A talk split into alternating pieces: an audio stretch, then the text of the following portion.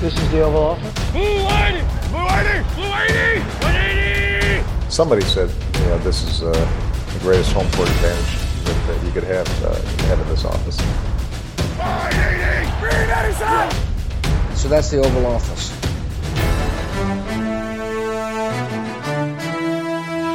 Velkommen til denne udgave af Det Ovale Kontor. Vi optager her mandag den 8. april lidt over 4 om eftermiddagen, og vi fortsætter vores følgetong, som vi startede sidste uge, hvor vi kigger på NFL-holdenes behov og hvad vi tror, de gør i den kommende draft. Jeg hedder Mathias Sørensen, og med mig har jeg Thijs Joranger. Hej Thijs. Halløj. Og jeg har også... Øh, det var en, jeg skulle lige... Jamen, øh, vi er klar i dag. Ja, ja, godt. Og øh, Anders Kaltoft også med. Hej Anders. Ohøj. Det er, Mathias. for, det, er plejer, det, ja, det er fordi, I plejer at sige hej, Mathias, så skal jeg sådan lige vide. Også nødt til at variere det bare en Ja, gang det er imellem. Ikke bare lige det er for at holde lytterne, de skal lige være vågne. De skal være vågne, ja. Så de ikke bare sover igennem Og de der er heller ingen 30 sekunder. intro-replik her i dag og så videre, så det, det er lige på hårdt. Men det kan jeg godt lide. Jamen, så lad os øh, komme i gang. Vi skal jo som sagt snakke om NFC-holdenes øh, behov i den kommende draft. Vi tager lige en kort nyhedsrunde, og den er altså kort, fordi der er ikke sket super meget. Der har været et par øh, pensioner, der er blevet offentliggjort. Josh Sitten, den øh, ja, tidligere guard for senest Dolphins, tidligere øh, var det Bears, han var omkring? Og Packers også var i. Ja. Øh, ja. Primært Packers, det var ligesom måske der, han havde storhedstiden. Han øh, går på pension, det samme gør safety Andre Hall, som også har spillet for Texans, eller som har spillet for Texans. Um, Andre Hall fik jo konstateret en kræftsygdom. Nu bliver jeg lige tvivl om, hvilken en det var øh, sidste år. Øh, men, men, men tilbage og spillet, men han har altså lagt, øh, øh, lagt støvlerne på hylden. Um, måske ikke kæmpe store overskrifter, nogen dem er ikke nogen, der kommer til ligesom at, at vælte de helt store perspektiver i, hvor, i forhold til styrkeforholdet i NFL, tænker jeg. Um, men så lad os gå videre til et lidt mere interessant punkt, fordi Jalle Froholt har været... Øh, begynder lige så stille og at bosse lidt omkring ham, øh, den kære dansker. Øh, Søren Hygum Hansen, er det ikke den hedder? Øh, jeg har kun lige skrevet Søren Hygum her. Han øh, den tidligere... Øh, en af de tidligere folk bag Draft Day, det nu hedder engang Draft Day, han øh, har øh, nogle solide kilder i USA, øh, og han øh, mener ved, at øh, Hjalte Froholt har været på besøg hos Eagles. Det har vi tidligere snakket lidt om. Der var en, en reporter, der, der meldte ud for nogle uger siden. Men ifølge Søren Hygum, så skulle han også, øh, den øh, Hjalte Froholt, være, øh, have været på besøg hos Oakland Raiders, og så skal han i denne uge, altså den uge, vi sidder i nu, her øh, på besøg hos Chicago Bears, som det er i dag her mandag, eller hvad, det ved vi ikke helt sikkert, men han skulle i hvert fald på besøg. Og så har der også været endnu mere boss omkring Hjalte Froholt, fordi øh, Pro Football Focus, som er det her analysesite, som vi også henviser til en gang imellem, de laver en, øh, de lavede en mock draft for nylig, hvor han blev taget, hvor de tog ham i anden runde. Øh, den kan vi lige vende lidt tilbage til, hvor, hvor, hvor sandsynligt det måske er. Men Ej, altså, det er faktisk at kalde den mock draft, fordi det er det ikke rigtigt. Men, nej, de sidder og leger lidt med, hvem de synes, de men det var ikke en... Vi forventer, at han går i anden runde. Det var en... Hvad, vi, hvad, hvad vil Pro Football Focus gøre? Præcis, altså, det er jo ligesom den mock draft, vi kommer til at lave senere Ja. på ugen. Så det, de sidder og, og leger lidt med det, og de har jo deres egen syn på, hvad der er gode spillere, og, og hvad, hvordan, man, hvordan man finder ud af, hvad gode spillere er. Øh, men lad os tage fat på det her boss omkring Hjalte Froholt. Det begynder at stige lidt, eller hvad, Thijs? Øh, hvordan skal man tolke det? Ja. Jamen, øh, jamen, det ved jeg ikke, hvordan man skal tolke Nej. det. Det er formentlig en kombination af, at øh, folk endelig er begyndt at, eller endelig har fået set ham. Fordi at han nok ikke har stået sådan højt på prioriteringslisten, fordi han spillede på et dårligt Arkansas-hold, og jeg har også en fornemmelse af, at offensiv linje måske er den position, som mange tager til sidst, fordi det er ikke lige så flashy og spændende som wide receiver og dem der med. Der er, der er meget snak om wide receiver og quarterbacks, og nogle af de her positioner, som også bare i fantasy-verdenen er der meget snak Ja, om, fordi ja. der er forskellige fragmenter af øh, medieverdenen, og fantasy sites, der snakker over Mm. wide receiverne, og så er det ligesom op til de sådan rene dra- draft-eksperter og snakker om offensiv linjefolk, og der, har, der har Frohold nok været lidt nede på listen. Ja. Så det er nok en kombination af, at nogen har set ham nu her, og så måske nogen, der har set ham, som er blevet glade for ham, og så ligesom siger, okay, ham her, han er altså god, øh, Mm. og, og så på den måde skaber lidt hype. Øhm, jeg ved ikke, om det er set. Det betyder nok ikke noget sådan i forhold til NFL-holdene.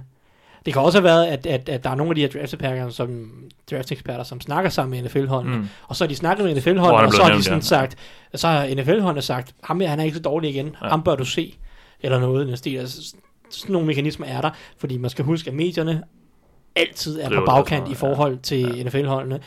De skal altid sådan indhente en masse af deres arbejde, fordi NFL-holdene i overvis har haft scouts rundt på de forskellige skoler og kigget nærmere på dem, så de har NFL-holdene har rimelig gode fingre på pulsen om, hvilke spillere er interessante, ja.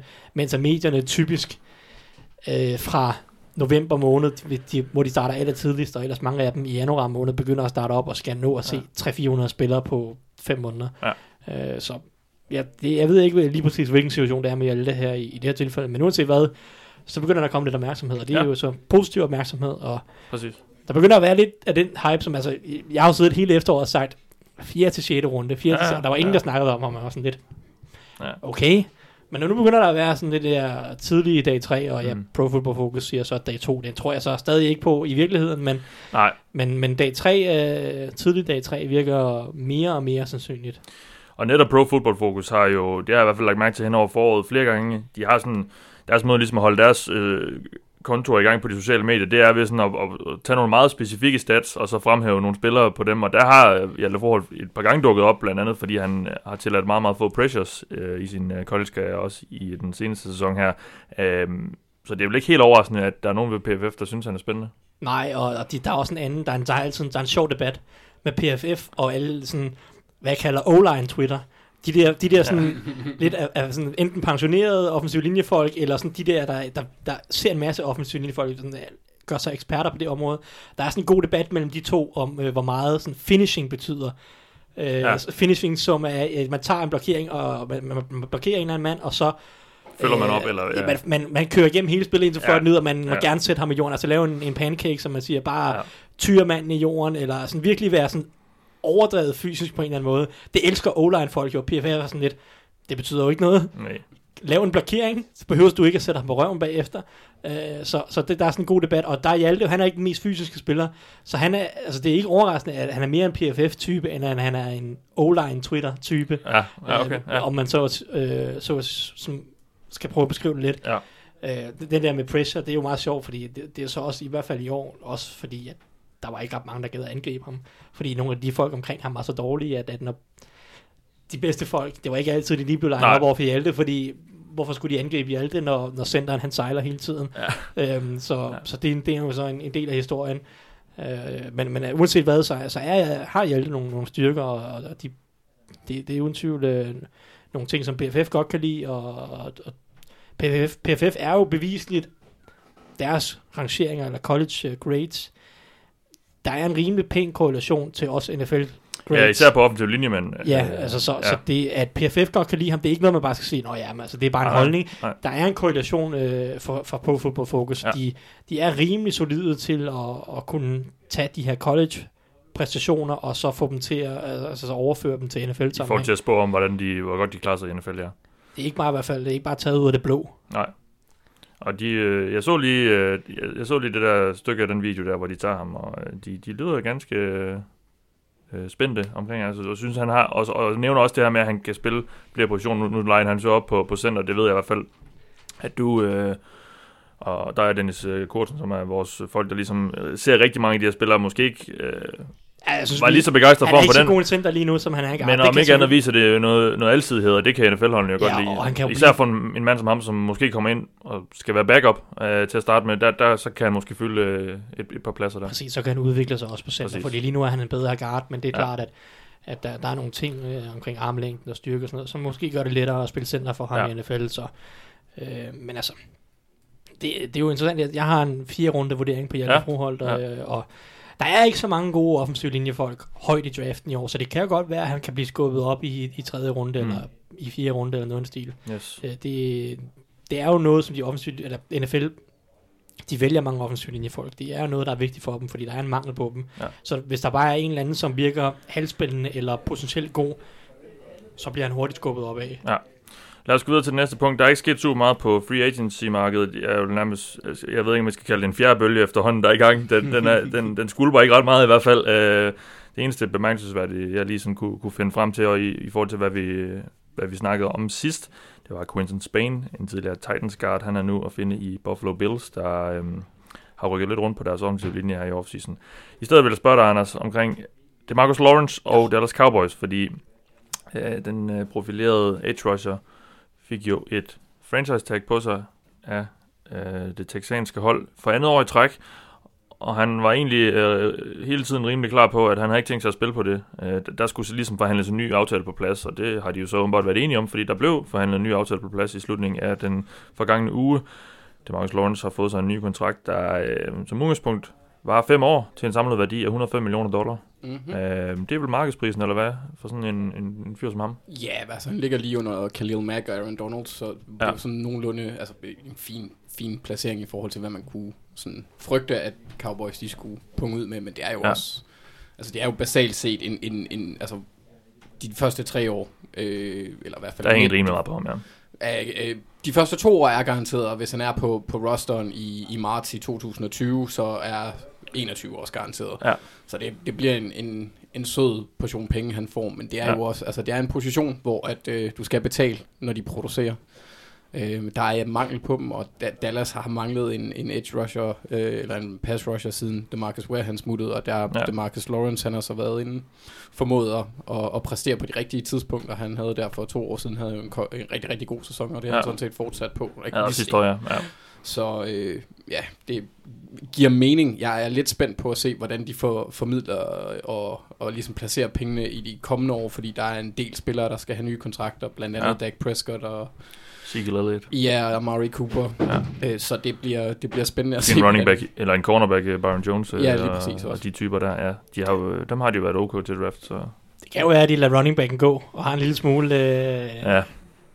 Lidt, men det er selvfølgelig, øh, når man... Det vil fornuften sige, Det vil- i stedet for at betale ham, fem, sige. i stedet for at betale ham 15 millioner dollar. Ja, Men Jerry Jones, han, han er jo en lojal, han er jo kendt for det her med at, ja. at, at, elske sine stjerner, øh, Ja, og holde fast i dem. de tog ham med det fire valg i, Præcis. i draften, så det er jo ikke lige et hold, som umiddelbart sådan følger øh, nogle af konventionerne omkring det her med Nej, running back værdi. Så øh, lad os se, hvad, hvad det ender med. Ja. Den, Det blik Thijs der. Øh, Det er en sjov debat. Den, Nå, men den jeg tror alle sammen, vi er enige om, at det er overfladen fedt. Vi er jo alle sammen enige om, at det er fedt at have en god running back. Han skal bare ikke, øh, man skal skal, ikke man skal bare ikke betale dem ret meget. Fordi det kan ikke rigtig betale sig. De brænder hovedet ud. Nå, Nej. det skal vi slet ikke i gang med igen. Nej, nej, men det var heller ikke derfor. Det, er bare, Nej, nej. det var bare det sødeste blik, Tyson havde og, og sendte mig, da han sagde det. Men for at vende tilbage til den pointe, du, du så startede med, det er jo det her med, at de netop har nogle, nogle typer, der skal have nogle penge. Øh, Ja. ja. Så det, det bliver... Øh, ja, det, det, det er egentlig et meget interessant hold at følge, men det kommer vi jo også lidt ind på senere. Ja.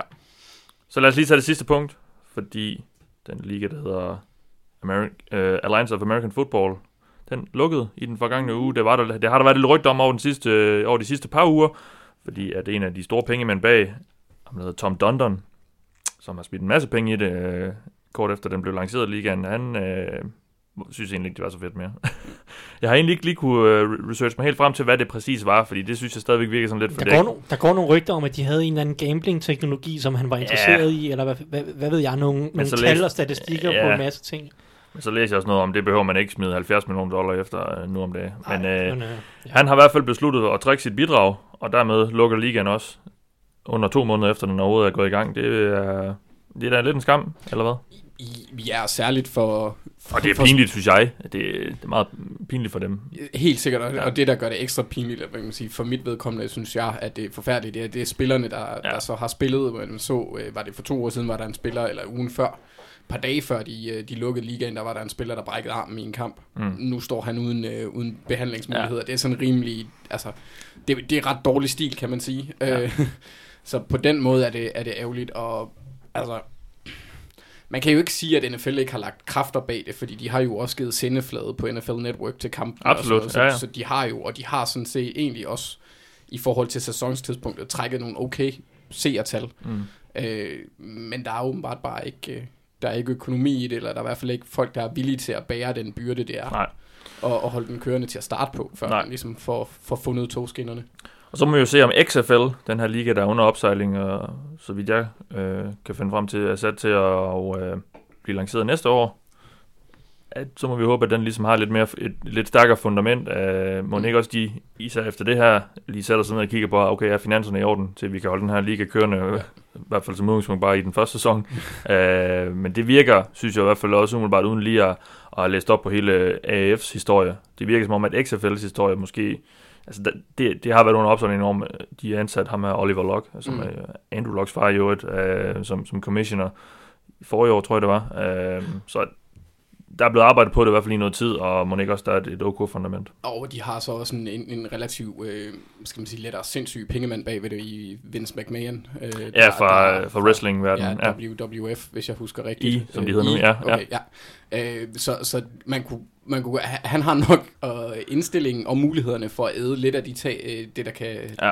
der skal til for ligesom at, at trække den i starten, fordi Ja. det er ikke man jeg tvivler på, at der er penge nok til det, før der faktisk kommer reklameindtægter mm. af, af ordentlig ja. størrelse ind. Men øh, jo, det bliver, det bliver bestemt spændende. Jeg tror også, mulighederne er for det.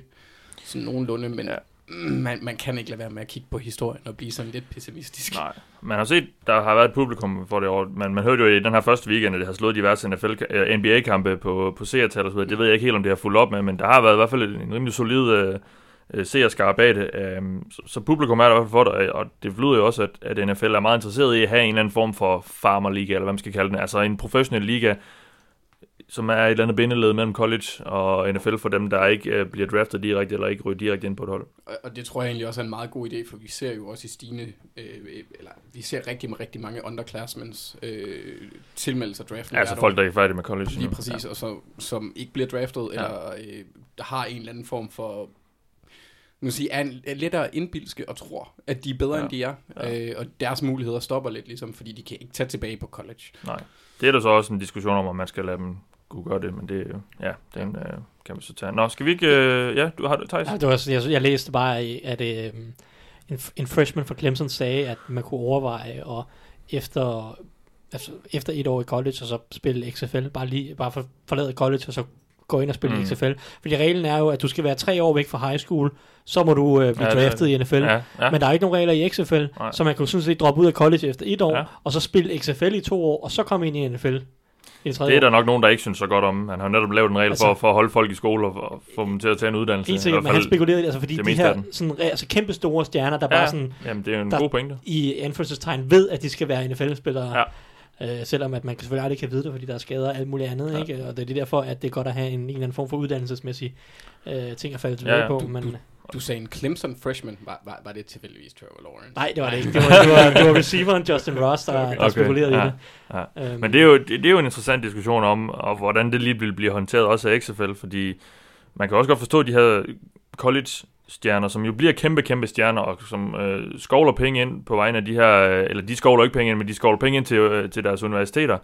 Altså, de, de og, og får ikke en, en rådrej for det, jeg ved godt, og det har Hjalte Forhånd også fortalt, at der er, noget, øh, der er nogle lommepenge, og der er noget... Øh, ja, og en noget, uddannelse. noget, noget, og, ja, ja, også lige det. Øh, ej, ej at forglemme. Men, øh, men der er måske nogle familier, der skal forsørges, øh, og så videre. Så, så hvorfor ikke tage i XFL, og så få, noget, få nogle penge, som, selvom de selvfølgelig ikke vil være øh, i nærheden af det, man kan få i NFL. Øh, nå, det, det er en interessant snak, som vi kan tage, når, øh, når den nye liga XFL er, den starter næste år, som er planen. Ja, det bliver også et, et interessant emne, når det er sådan, at den nye øh, overenskomst, den skal forhandles, for det er Ja. jo også et af de aspekter, som I de skal- 21, ikke sandt? Øh, er det ikke 2020, Så det er næste år, okay. tror jeg? Eller er det Altså, 2021? efter næste sæson, Efter tror jeg. 2020, Ja, Ja. så i 21, ja. yes. Jamen lad os så gå til det, vi har sat os ned for at gøre, nemlig at snakke om NFC-holdenes behov. Vi startede jo i sidste uge og om at kigge på AFC-holdene, hvad, hvad vi øh, synes, de mangler, hvad vi tror, de går efter i første runde, og måske også et par bud på, hvilke spillere det kunne være.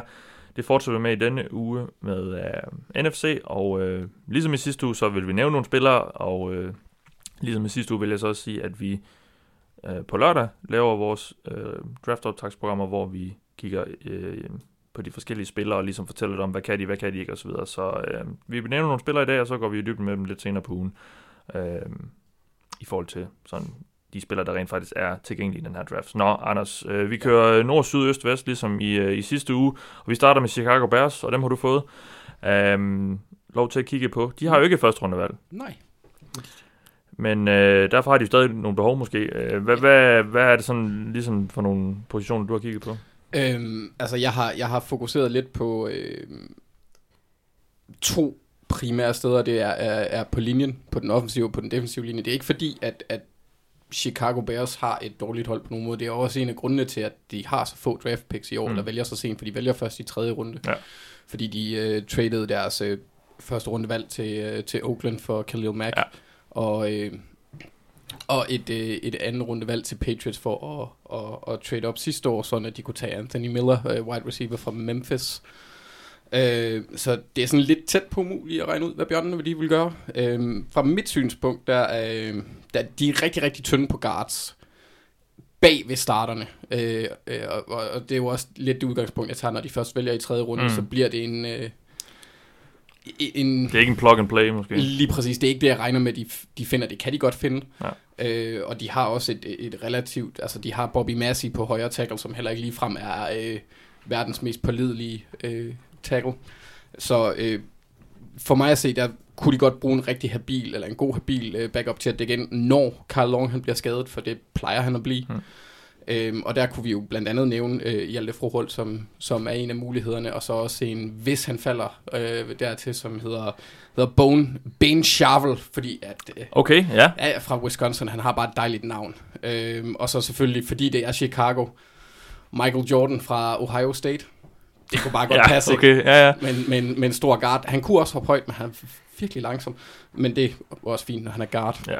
Øhm, og så kunne de også godt, øh, godt bruge en, en, en lidt større anden receiver. Øh, fordi deres første receiver er selvfølgelig Allen Robinson, og han er jo en dygtig spiller, og en god fysi- fysisk spiller også. Øh, deres øh, anden og tredje receiver, det er så øh, før nævnte Anthony Miller, og så Taylor Gabriel, som de signede Mm. sidste år. Og det er ikke de største mennesker på jorden. Øhm, og de, de arbejder bedst ud fra slotten. Øh, så de kunne godt bruge en, en lidt mere fysisk øh, kapacitet på receiver 2. Og der kunne det være øh, Miles Boykins, øh, Boykin, David Sills måske fra West Virginia, der er en speedy bandit. Ja. Ja. Og, og så muligvis øh, Riley Ridley kunne også godt være en mulighed, hvis, Ja. ja. han, øh, hvis han er til, til rådighed. det Calvins lillebror. Lige præcis. Ja. Så øh, Ja. Og interessant, du nævner jo forhold, fordi det, det forlød jo netop, at, at Bears har vist noget interesse i ham, så det kunne jo være en type, de, de kigger på. ja, det var også lige... Rigtig godt fedt. Så, Ja, ja. Jeg, har, jeg tror, vi sad i efteråret og snakkede om Chiefs er rigtig godt fedt, og, og Ja. det er jo en, Ja, ja. en Chiefs Matt afstikker. Ja, fuldstændig. Ja. Øh, de her meget mobile offensive linjefolk, Ja. ja. og mange spil, der går på kryds og tværs og misdirection, og offensive linjefolk, der gerne Ja. skal ud og løbe en lille smule. Det, er- det, det er lige forhold. forhold. Ja. Og så til sidst, så kunne jeg godt forestille mig, at de måske, afhængig af, hvad, hvad der ligesom er til rådighed, vil prøve at polstre den defensive linje, hvor de også er relativt øh, tynde bag starterne. De har øh, blandt andet en af deres starter, ser ud til lige nu at være Bill Allen Nichols, der var et femte rundevalg fra sidste år, som egentlig spillede en okay første sæson. Øhm, så øh, der kunne jeg godt forestille mig, at, øh, at de også lige vil øh, opgradere sådan en lille bitte smule. Så uanset sådan min tanke, det er, at de går den bedste spiller på brættet af de behov, de har der på det tidspunkt. Fordi Ja. jeg tror ikke, de går efter en starter Nej. umiddelbart. Running back? Er vi, er vi sådan, er vi, det tror vi ikke på. De har lige traded Jordan Howard. De ja. Har vist masser af interesse i running backs. Ja, og de gav, de gav så også hvad, hvad en, en, en okay kontrakt til Mike Davis fra, Ja. Fra, fra Seattle, og så har de Tariq Cohen, men selvfølgelig kunne det også godt være en mulighed. Men jeg tror jeg først, det bliver lidt senere. Øh, ja, ja, som, som Thijs han ynder at sige, man kan jo finde dem alle mulige steder, de der banditter. Ja. Ja. Nå, ja, men derfor kan man stadig godt tro, at NFL-holdene de tager dem højt alligevel. Men der er ikke meget bag Terry Cohen, nej, nej, som, altså, også, som så knap nok er en running Jeg back. synes bare, der var meget snak om i Chicago-land, at ah, vi har brug for en running back. Og også allerede inden Ja. de traded Jordan Howard, af en eller anden grund, når man sad og tænkte, ja. Ja, hvorfor ikke bare beholde Jordan Howard, for eksempel. Mm. Men øh, ja, nå, men det har der så hele tiden været lidt snak om, han var måske ikke rigtig lige Matt Nagy's type. Nej, men altså, Lidt for tung måske, eller Ja. lidt for, ja. Nå. ikke så god til at gribe. Var der, var der mere, Anders, til Bears? Nej. Nej, så går vi videre til Detroit Lions af um, Thijs Joranger. Ja. De har det 8. valg, Lions. Det er rigtigt, Mathias Ja. Sørensen. Yes. Hvad vil du sige? Jamen, øh, jamen Lions har mange mangler. Jeg har faktisk ingen idé om, hvilken retning de rigtig går i. Det, det, jeg tror, jeg synes, det er måske det mest uforudsigelige hold lige nu i top 10 af draften. Og, og det kan faktisk, på en eller anden måde, kan de definere ret meget af, hvordan sådan, de næste 10-15 picks øh, går. Ja. Øhm, jeg sidder og kigger på, hvem de har mødtes med, og talt lidt med til forskellige, til Combine og, og nogle af deres priva- private workouts og sådan noget. Så er det meget linebacker, det er meget, det er meget edge rusher, øh, og så bare safety, så lidt cornerbacks. Så det virker primært, som om de er interesseret i forsvarsspillere. Hvilket også giver god mening. Det er ikke et øh, ret godt forsvar. De mangler en del forskellige prikker. Øhm, det interessante er, at det er oppe i top 10. I år, der er nok ikke nogen cornerbacks, som er helt i top 10 runde, eller top 10 valg værdigt. Det samme gælder safety. Så vi er lidt nede på, kunne de finde på at tage en ekstra linebacker, hvilket ikke vil være så Patriots-agtigt. De plejer ikke at tage linebackerne super højt. Jo, de har selvfølgelig Hightower og Jamie Collins, men Og når du siger, at det ikke er så patriots så er det fordi, at organisationen har en general manager, der har forbindelser, og ikke mindst en head coach til, til Ja, New præcis. England. Og, og de har i, de- i de første par år, har jeg, hvor, øh, hvad hedder han, øh, Quinn, Bob Quinn. Bob Quinn, øh, har været general manager, har de fokuseret rigtig meget på linjerne. Ja. Defensive, øh, defensive line, offensive line. Sidste år tog de Frank Ragnar i første runde, øh, og, og, og har også tidligere taget øh, Taylor Decker i første runde, det første år, at Bob Quinn var der. Ja. Så linjerne virker som et fokuspunkt, og som sagt, en edge rusher, der er mange gode patch rusher det her, den, altså i draften i år, så jeg vil ikke overhovedet udelukke, at de tager sådan en af dem, hvis der falder, falder, i, falder nogen dernede, det kunne være en Montez Sweat af type. Ja. Øh, selvom at de har lige brugt en masse penge på Trey Flowers, og de også har en sådan, Romeo Aquara, som kan spille der uden at være øh, en sådan, uden at, uden at skade dem alt for meget. Øhm, så altså, jeg ved ikke helt, hvilken retning de går i. Jeg tror, det bliver forsvar. Det sjove er, hvis de tager en, en linebacker og parer med Jared Davis, hvis nu, øh, nej, Devin White er der formentlig ikke, men øh, det ville være rigtig sjovt, fordi Devin White og Jared Davis ligner hinanden en hel del. Det kunne være, det kunne være rigtig, rigtig sjovt makkerpar. Sådan to hurtige folk, der ikke rigtig ved, hvad de laver rundt i en på linebacker. Ja. Det, det, er sådan lidt en drøm for mig at se, hvordan det vil fungere. Øh, det kan selvfølgelig være, at når den ene ikke ved, hvad der foregår, så ved den anden det, og så er de hurtigt nok til, at det går. Sådan, det kommer til at fungere rigtig godt. Deres manglende viden overlapper hinanden. Ja, måske ikke. Måske. Ja. Øh, nej, øh, men altså, jeg vil sige, det er det mest uforudsigelige. Hvis man skal kigge på noget offensivt, så kunne de godt bruge en guard, Øh, lige nu der mener jeg, at Spencer Pulley, han starter på den ene guard. Ikke så ideelt. Og så mangler de måske også en tight end, men jeg tror måske ikke lige, at, at Detroit er sådan helt varme på at tage en tight end i top 10, Nej. efter de brændte nallerne på Eric Ebron. Øh, det var så ikke i top 10, men det var lige uden for top 10 ja. for, for fem år siden. Øhm, så jeg, jeg, jeg fornemmer, at det bliver forsvar, når man sidder og kigger på, hvem de har snakket meget med. Øh, og, og pass rusher, måske defensive tackle, kunne være, kunne være budene, tror jeg. Spændende. Ja. Lad os gå videre til Green Bay Packers. Og nu havde du Bears før, de havde ikke nogen første rundevalg, Anders. Nu har du Packers, de har to. Ja. Så på den måde går regnskabet jo op, Ja. fordi de jo handlede lidt med New Orleans Saints sidste år, og fik det, deres første øh, rundevalg i årets draft. Og så kunne Saints til gengæld så få lov at tage Marcus Davenport sidste år. Uh, så to valg, Packers, Ja. til Packers. Uh, og skal, skal Rodgers have lidt legetøj, eller hvad, hvad er vi ude i? Det, det, jeg tror lidt, det bliver en halv-halv. Ja, okay. øh, kunne jeg forestille mig, eller virker det mest sandsynligt måske, øh, i forhold til deres behov, fordi de kunne godt bruge en, øh, en wide receiver, de kunne godt bruge en offensiv linjemand, de kunne også godt bruge en safety, og de kunne bestemt godt bruge en inside linebacker og en tight end. Og øh, de har virkelig brug for nogle atleter, ser det sådan lidt ud. De har, altså på, øh, på inside linebacker for eksempel, fordi de har, de har godt nok Oren Burks, som de to sidste år, der er en okay atlet. Han, han, han, han løb okay stærkt til combine for i år. Øh, men de kunne godt bruge en Devon her. Øh, og, Blake Martinez var jeg da rimelig øh, glad for sidste år, synes jeg. Synes, han gjorde meget. ja, men, øh, nu kan jeg ikke huske, hvor lang tid. Han har været der i et stykke tid. Han er Altså, free agent efter, den, efter 2019. Okay, så man kunne selvfølgelig også godt øh, lægge lidt i banken, han har sagt. Ja. Ja, øh, og, og der kunne jeg godt se en Devon, om det så bliver en hvid Devon eller en busk. Det, øh, Ja. øh, det afhænger nok lidt af, hvor villige de er til at... ja, Devin White eller Devin Bush, ja. Lige præcis, hvor, Ja. der, hvor villige de er til at trade op, højst sandsynligt, hvis det er white, det, det handler om. Øhm, forestiller mig dog, at, øh, at de går, hvis de går med nogen her, de går med Bush, fordi han, er, han vil højst sandsynligt være på brættet ved 12. Vil også være sådan relativt højt, men han mm. vil nok være der. Øh, tight end kunne også være en mulighed, og der har jeg jo, vi har jo også set flere skriverier om, at de blandt andet, eller i hvert fald flere mock draft skri- skribenter, der sætter øh, en spiller som TJ Hawkinson Ja. øh, til dem ved 12. Øh, ja, eller, eller hans marker Noah Fant, men jeg tvivler på, at han ryger ved 12. Det vil måske være en kende højt. Mm. Øhm, ved 30 der kunne spiller som Jay Sternberger også godt være en mulighed, som de blandt andet skulle have, have haft på besøg, eller enten besøgt eller haft på den besøg. ja. Ja. Øhm, I forhold til receiver, der mangler... Ellers tager de bare to. Vi så dem jo sidste år, altså med den nye, øh, med den nye organisation øh, i, på holdet. Altså Ted Thompson, den gamle general manager, er væk, og øh, en der er kommet ham her, Brian Gutekunst. Så han øh, var meget, øh, sådan angreb nogle positioner meget direkte ved at tage to cornerbacks ret højt, og længere ned tage to receiver også. Og, ja. Ja, Tre Tre receiver, ja. Ja, ja, ja, for pokker da, men jeg tror, Men det er så måske nogle af de tendenser, vi så kan holde øje med i løbet af... Ja. jeg tror samtidig, i forhold til tight end, der skal vi så nok også tage med, at, at de gav, sidste år gav Jimmy Gra- Graham en, en, en sød brus penge. Øhm, men det kunne da, det kunne ja. da være... Jeg, Der er selvfølgelig ikke to tight ends i første runde, det er, jeg godt, det er jeg med på, men, men et af valgene kunne måske komme, og så en længere ned. Øh. Ja, det er også det, jeg, jeg, jeg tænker mig så... Øh, altså, jeg kunne godt forestille mig, her giver det også mulig, giver det, giver det mening, for eksempel at tage tight end ved 12, og så tage en receiver ved 30, Mm. øh, hvis øh, der kunne en, en spiller som AJ Brown, som de også har besøgt, eller har haft på besøg, Ja. muligvis være der, eller, eller en Paris Campbell, som, fordi de skal have nogle spillere, der kan lave lidt mere inde på midten af banen. Ja. Fordi lige nu, der har de, de har Devante Adams, som er en, en fantastisk god receiver, og ellers så har de nogle monstre rent fysisk mm. på, på de andre pladser, hvor at de, altså Martez Valdez Scandling, han er den mindste på 6 fod 3, som er, hvad er det, 1,91 cirka.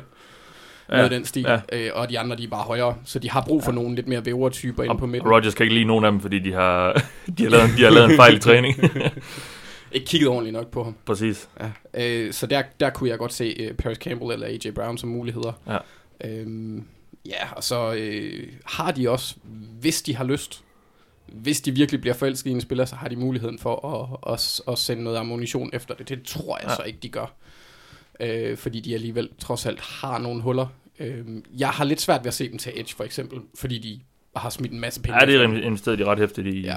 men, i free agency. Men det er jo også, altså, hvis, hvis en af de der mere gusne atletiske defensive tackles, som Ed Oliver eller Rashawn Gary måske ja. falder lidt i draften, så kunne jeg også godt forestille mig, at de kunne sætte en efter ja, dem. Det kunne måske godt lukke lidt af, at de, de går efter noget angreb. Som sagt, de, de investerede rigtig meget i forsvaret ja. i uh, free agency, og Matt LaFleur er kommet ind, og han er ligesom blevet ansat for at skulle... Uh, skulle, hvad hedder det, sådan, øh, slippe, det her, slippe det her angreb løs øh, med, med Aaron Rodgers ved, ved, ved, ved roret. Så og jeg synes, når jeg kigger på deres roster, så mangler der lidt, det gør Lidt, lidt krydderi der. Helt sikkert. Jeg vil bare sige en ting.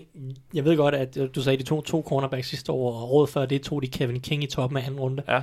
Jeg vil stadig ikke blive chokeret, hvis de tog en cornerback i de første to runder. Nej.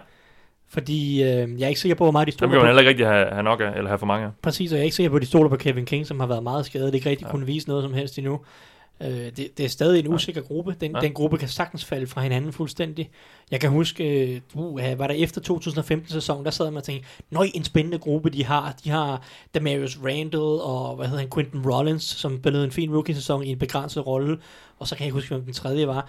Øh, og så sad man og tænkte, det er en god gruppe, og så i 2016 faldt det fuldstændig ja. fra hinanden, fordi Quentin Rollins han faldt pladesk på, på maven, og Demarius Randall var op og ned, og, og så lige pludselig så stod de i 2017, okay, vi blev nødt til at vælge Kevin King i toppen af anden runde, og så var det stadig et problem i 2018, så stod de to cornerbacks. Ja.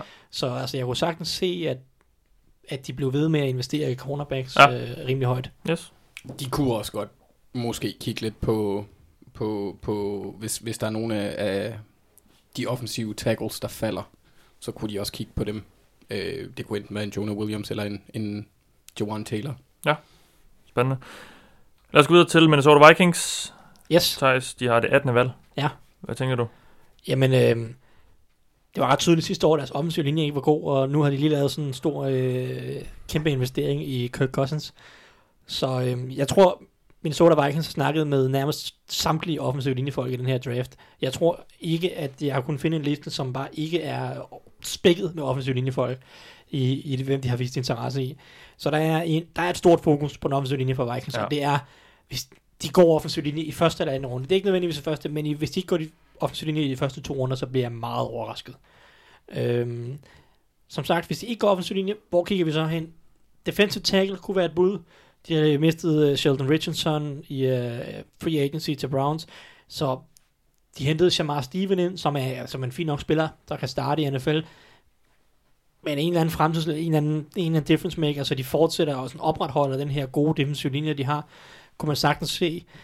Ellers er der været snak om en tight end, øh, for Carl Rudolph er ikke sådan super eksplosiv mere, eller, og, og der kunne man godt bruge lidt ekstra krydderi. Man kunne også snakke en wide receiver til at parre med, med, med Adam Thielen eller, ja. eller Stefan Dix, fordi de mangler lidt en tredje mand.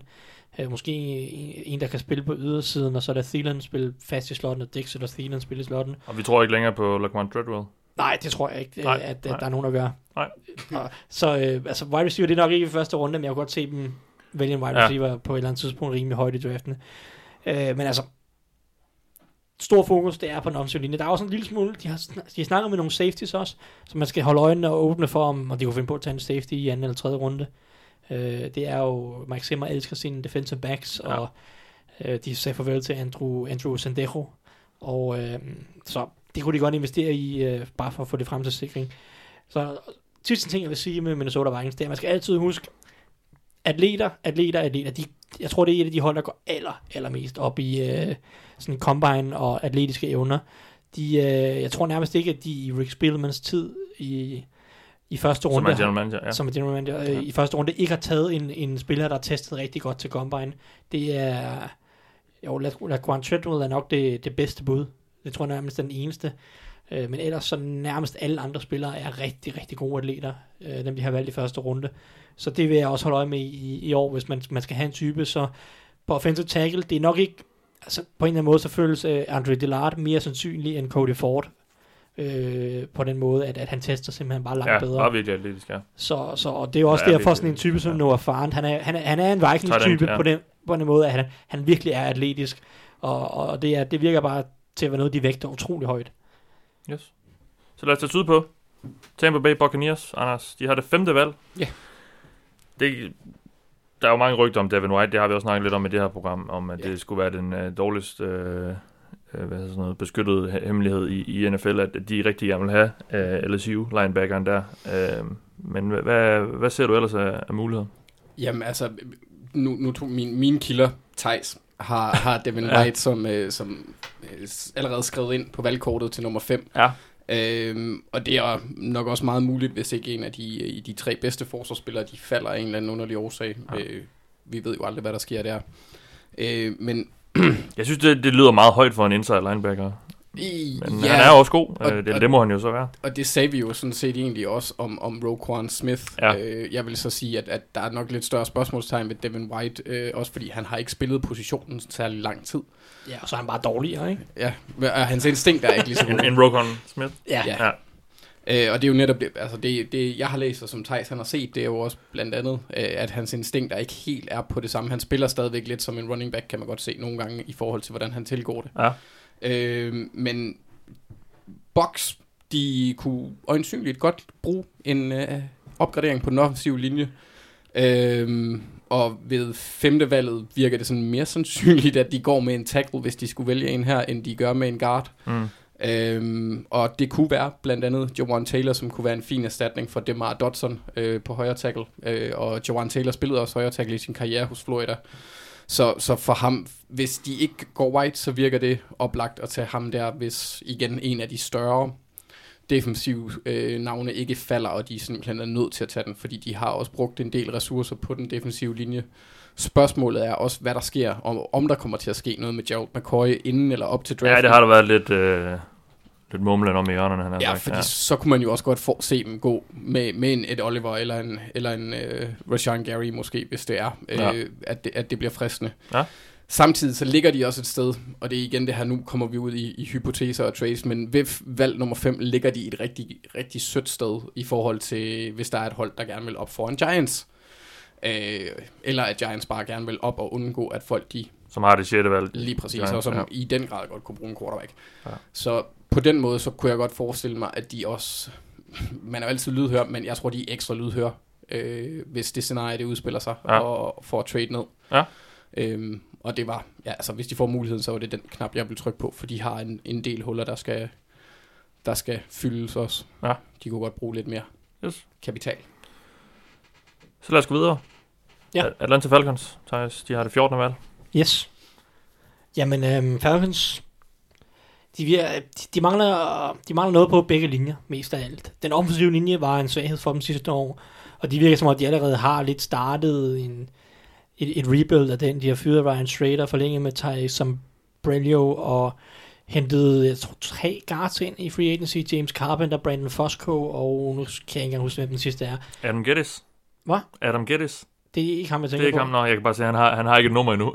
Nej. på deres, øh, på Wikipedia. Øh, nej, men, altså, uanset hvad, så de har allerede startet rebuildet på den offensive linje, og de kunne stadig Ja. godt bruge noget mere fremtidssikkert. James Carpenter. Jamon Brown. Jeg har nævnt uh, Carpenter, men Ja. Carpenter, Jamon Brown Ja. og Brandon Fosco, det er ikke umiddelbart folk, du bygger en offensiv linje med for fremtiden. Det går måske i 2019, ja. Men på lang Ja. sigt kunne de godt bruge noget der. Ja. Øh, derudover, den defensive linje, der har været meget snak om, og de har også snakket med en del defensive tackles til op til draften, for at give en marker til Grady Jarrett, eller måske erstatte Grady Jarrett, hvis de ikke kan blive enige med ham om en langtidskontrakt. ja han har har fået et franchise tag, ja. Præcis. Og så kunne han også øh, gå med en edge defensive end, fordi Vic Beasley, han virker til at have brændt ud. Han havde lige den der ene sæson, hvor han havde unaturligt mange sacks, og så har han ikke rigtig gjort noget siden. Så de mangler et pass rush. De skal være bedre til at rush øh, quarterbacken. Så en, en pass rusher vil give rigtig, rigtig meget mening for dem, selvom det måske så betyder, at, at Vic Beasley han bliver backup. Mm. Øh, uanset hvad, så Terry McKinley, han har været meget skadet, så en ekstra pass rusher giver mening øh, på rigtig mange områder. Så det er ligesom, det er faktisk de tre positioner, jeg ser mest sandsynligt i første runde. Mm. De, har det, de har det 14. valg. Øh, jeg tror virkelig meget, at de håber på, at en type som Ed Oliver falder ned til dem. Men ellers så, så nogle af de andre defensive tackles. Jeg vil sige, en ting, der er sjovt, det er, at når man kigger på historikken øh, hos general manager Thomas Dimitrov, så to af de positioner, som han generelt ikke har pumpet ret mange draft value i, og ikke investeret så meget i, det er defensive tackle og, og sådan interior offensive line, de indvendige offensive linje. Han har ikke draftet ret mange guards og center, han har ikke draftet ret mange defensive tackles. De draftede en defensive tackle sidste år, så det kan godt være, at han er ved at bryde lidt ud af det mønster. Øh, men det bliver interessant at se, om han fortsætter med at bryde det mønster, eller om han går tilbage til noget af det, som han kender, og det er bare, vi tager en edge rush, vi tager en pass rush, så ja. det har han gjort en del gange øh, i første runde. Ja. Øhm, så jeg glæder mig til at se, om de går lidt uden for deres måske sådan normale komfortzone og, og vælger en, en indvendig og defensiv linjemand eller en indvendig offensiv linjemand. Øh, fordi normalt er det noget, de har gjort senere. Grady Jarrett er, Grady Jarrett er jo også et femte rundevalg. Øh, og jeg mener, kun siden 2009 har de valgt fem defensive tackles i draften eller noget stil.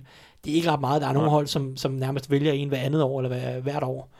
Øh, så det glæder mig til at se, om, om, om de tørker det, eller om de bare falder tilbage. De har taget mange cornerbacks og pass rusher og, og nogle af de typer i, i, i første runde af draften. Yes. Anders, Carolina Panthers. Yes. De øh, har det 16. valg ja. i første runde. Og øh, hvad, hvad, hvad tænker du, de skal gå efter? Altså det, det er her, hvor der er størst chance for, at der er et hold, der får mit hoved til at eksplodere, tænker jeg. Øh, okay, ja. Ja. Øh, Panthers wide receiver gruppe består pt. af DJ Moore, Curtis Samuel, Torrey Smith og Jarius Wright er nævneværdige spillere. Og der er, de ligger alle sammen i omegnen af 1,80. Godt og vel. Og øh, de har ikke en, øh, en stor, muskuløs, kæmpe oks, som øh, Cam Newton han kan tyre den af helvedes til til. Ham sendte de til Buffalo. Ja, det gjorde de. Ja, han var så til gengæld ikke så hurtig. Og, og der er et par stykker i den her draft, der er relativt hurtige. Så her kan, det, kan de, de kan blive et af de hold, der napper øh, monstret fra Mississippi. Øh, DK Metcalf, det levende døde, døde, døde den levende hulk? Jamen, Eller, ja, hvad skal vi kalde ham? Jamen, ja, ja, ja, jeg er stadigvæk i tvivl om, han faktisk er i live med den fedtprocent. Ja. Så, men, ja, så, så der kunne jeg godt forestille mig, at det kunne være et punkt, de kunne være fristet til at, at, at gå efter, også fordi ja, at... For andet år træk. Øh, ja, men det bliver bare ja. en helt anden type, øh, kan man sige. Øh, altså, jeg har også selv et, et rigtig godt øje til DJ Moore, ham var jeg øh, vildt forelsket i sidste år. Men, øh, ja, det, det bliver svært at se jeg kunne godt forestille mig, at de kunne bruge en, en stor mand til, til Cam. Mm. Men, men på forsvaret der har de sagt farvel til en legende. Ikke Kelvin Benjamin, men Julius Peppers. Øh, og første valg kunne også, altså det er nok mere sandsynligt, at de går defensivt der i forhold til draftens dybde også øh, på ja. spillerne. Øh, og der kunne vi snakke om øh, en, en Cleveland Farrell, måske en Christian Williams, eller en, en Montez Sweat, hvis han er der, øh, som kunne være en mulig mulighed på, ja. på forsvaret. Og nu siger du også, at den er dyb, øh, den her edge-klasse. Kunne man så ikke vente til, til anden runde måske, eller hvad?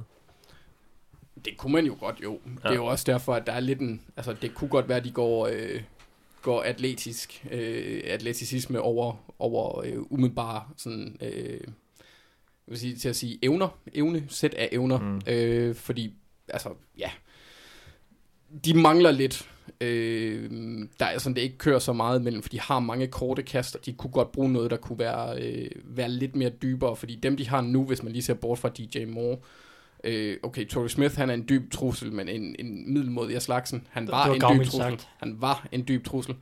Øh, Curtis Samuel, han er en, der, der gerne skal have bolden i hænderne, og så kan ja. han lave en masse ting. Øh, det samme med, kan man sige, med Christian McCaffrey, der er sådan en halv receiver. Øh, så de kunne godt bruge noget mere, øh, ja, mere dybt til ligesom at åbne forsvaret lidt op på det punkt. Yes. Øh, på angrebet har de sagt farvel til Panthers-legenden Ryan Khalil og hans bror Matt.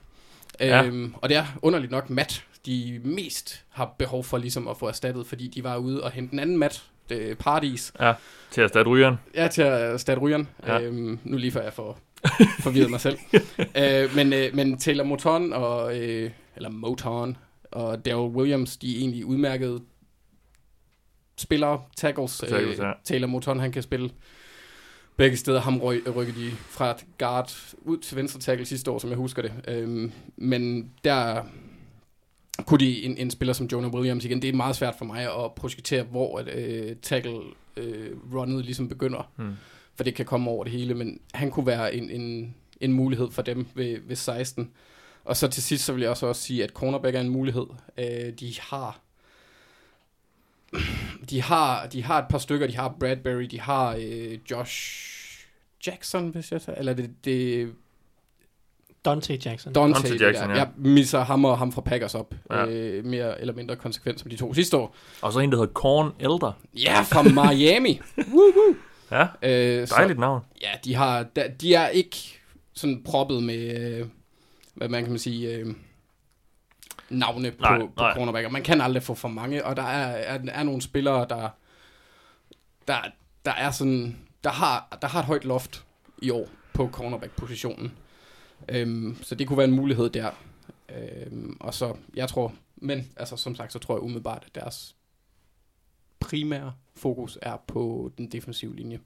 Der er også nogen, der Og vil receiver, eller hvad? Hvad? Og receiver.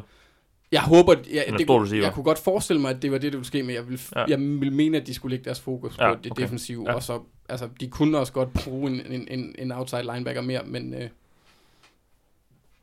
Men det er jo så, når... Og der mener du så sådan en off-ball. Altså sådan Ja, mere, præcis. Ja, ja, Ja. Ikke en, ikke en, en En- pass rusher. Men der er også snak om, at de vil skifte til 3-4 system primært. Okay, ja. øh, for første gang i Ron Riveras øh, tid. Det har jo ellers været meget traditionelt ja. 4-3 hold. Men der er snak om, at de vil skifte til 3-4 hold, og derfor også nogle lidt andre typer, der kunne være i spil i første runde. Ja, de endte, ja, de endte selvfølgelig også Bruce Irvin, som er sådan lidt Mm. ja, hybrid måske på den måde. Ja, nå. Var der mere, Anders? Nej. Nej. Thijs, New Orleans Saints. Ja. Et af de hold, øh, der ikke har et første rundevalg i år. Altså, det jeg, brugte er de jo ikke, på... jeg er ikke engang sikker på, at Saints er med i draften, fordi de er heller ikke noget tredje rundevalg eller fjerde rundevalg. Jamen, det er ligesom Rams sidste år. Ja, de, ja, men Rams havde mange rund, øh, senevalg. Ja, Saints okay. har bare ingen. Ja. Jeg tror, Saints har fire valg i draften, og okay. det er bare, de har et det andet, og så i femte og femte. Og, Men de Ja. har heller ikke så mange huller. Det er jo et rimelig godt hold. Nej, ja, det kan man selvfølgelig sige. Så det, men det er jo, Hvor er de huller, de så har? Jamen, jeg synes jo, jeg synes, de mangler noget på wide receiver.